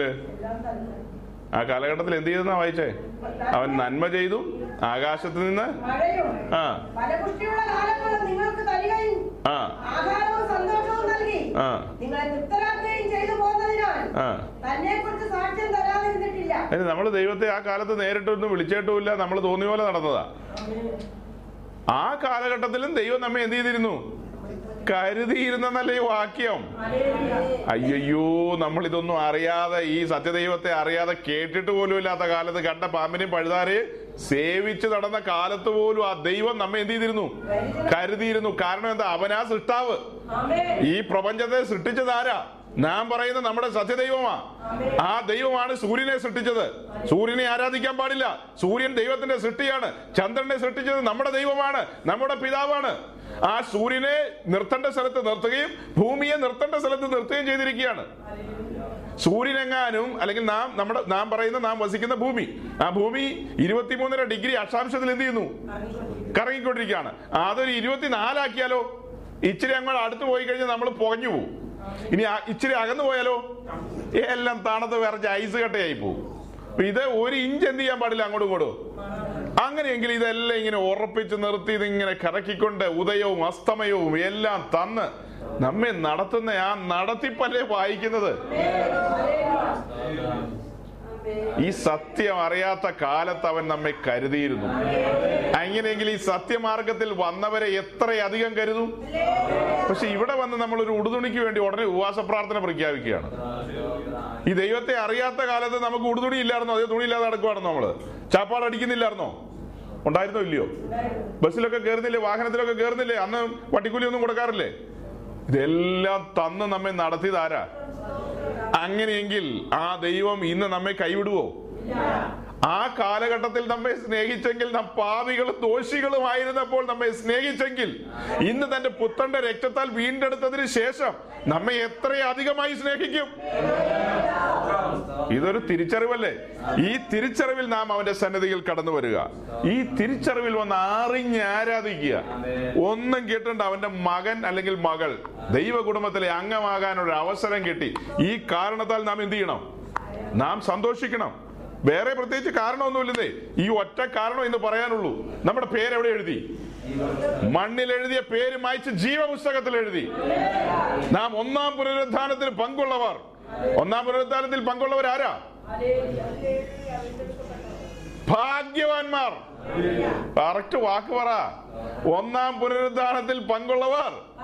പാരമ്പര്യ പെന്തിക്കോസുകാർ ഒത്തിരി ഇരിക്കുക അവിടെ. ഞാൻ ആ വടി ഞാൻ എടുക്കും. ഒന്നാം പുനരുദ്ധാനത്തിൽ പങ്കുള്ളവർ ഭാഗ്യവാന്മാർ. ആ ഭാഗ്യവാന്മാർ ദൈവസന്നിധിയിൽ വരുമ്പോൾ എന്ത് ചെയ്യണം? അറിഞ്ഞ് ആരാധിക്കണം. ആരാധിക്കുക എന്ന് പറഞ്ഞാൽ ബഹളം ഉണ്ടാക്കുന്നതല്ല. അത് ഹൃദയത്തിൽ നിന്നുള്ള ഒരു കത്തല. അത് സ്നേഹത്താൽ ദൈവ സ്നേഹത്താൽ ഇന്ന് ഞാൻ ആയിരിക്കുന്നത് അല്പം മുമ്പ് പറഞ്ഞതുപോലെ ഈ എല്ലാ സംവിധാനങ്ങളിലും നമ്മൾ നിർത്തിയിരിക്കുക. ആ കരുതൽ ഓർക്കുമ്പോൾ ഈ സംവിധാനങ്ങൾ ഒന്നുമില്ലാത്ത എത്രയോ പേര് രോഗികളായിരിക്കുന്നു. രോഗത്താൽ ഭാരപ്പെടുന്നു. പലതിനാലും ഭാരപ്പെടുന്നു. അവരുടെയൊക്കെ ഉള്ളിൽ സന്തോഷമുണ്ട്. ആരോഗ്യമുള്ളവർക്ക് സന്തോഷമില്ലേ അപ്പോ? നമ്മുടെ നമ്മുടെ കൂട്ടത്തിൽ ഹോസ്പിറ്റലിൽ വർക്ക് ചെയ്യുന്നവർ കൂടുതലുണ്ട് ഇവിടെ. ഹോസ്പിറ്റലിൽ വർക്ക് ചെയ്യുന്ന ധാരാളം പേരുണ്ട്. അവർ എത്രയോ രോഗികളെ അർദ്ധപ്രാണരായ ആളുകളെ കണ്ടുകൊണ്ടിരിക്കുന്നു. ആ സമയത്ത് ദൈവം നമ്മെ എത്ര സൂക്ഷ്മതയോടെ കണ്ണിന്റെ കൃഷ്ണമണി പോലെ സൂക്ഷിച്ചു കൊണ്ടു നടക്കുന്നില്ലേ? ആ കാര്യങ്ങളെല്ലാം ഓർത്താൽ എന്തുമാത്രം നാം സ്തുതിക്കണം ദൈവത്തെ. അതുകൊണ്ട് ദൈവത്തെ ആരാധിക്കാൻ വരുമ്പോൾ നിഷ്കളങ്കതയോടെ വരിക നിർമ്മലതയോടെ വരിക നിർമ്മല മനസാക്ഷിയോടെ വരിക. അത്തരം ആരാധനകളിൽ മാത്രമേ ദൈവത്തിന് പ്രസാദമുള്ളൂ. ഇല്ലെങ്കിൽ വായിച്ചല്ലോ എന്റെ ആലയത്തിന്റെ വാതിൽ? ആരടയ്ക്കുമെന്ന് ചോദിച്ചില്ലേ? അതുപോലെ നമ്മളുമായിട്ടുള്ള ആരാധനയുടെ വാതിൽ തമ്പുരാൻ തന്നെ അങ്ങ് അടയ്ക്കും എനിക്ക് മതി എന്ന് പറയും. അതിന് ഇട വരാതിരിക്കണമെങ്കിൽ എപ്പോഴും സൂക്ഷ്മതയോടെ ആയിരിക്കണം ഈ വചനങ്ങളാൽ ദൈവം നിങ്ങളെ സഹായിക്കട്ടെ.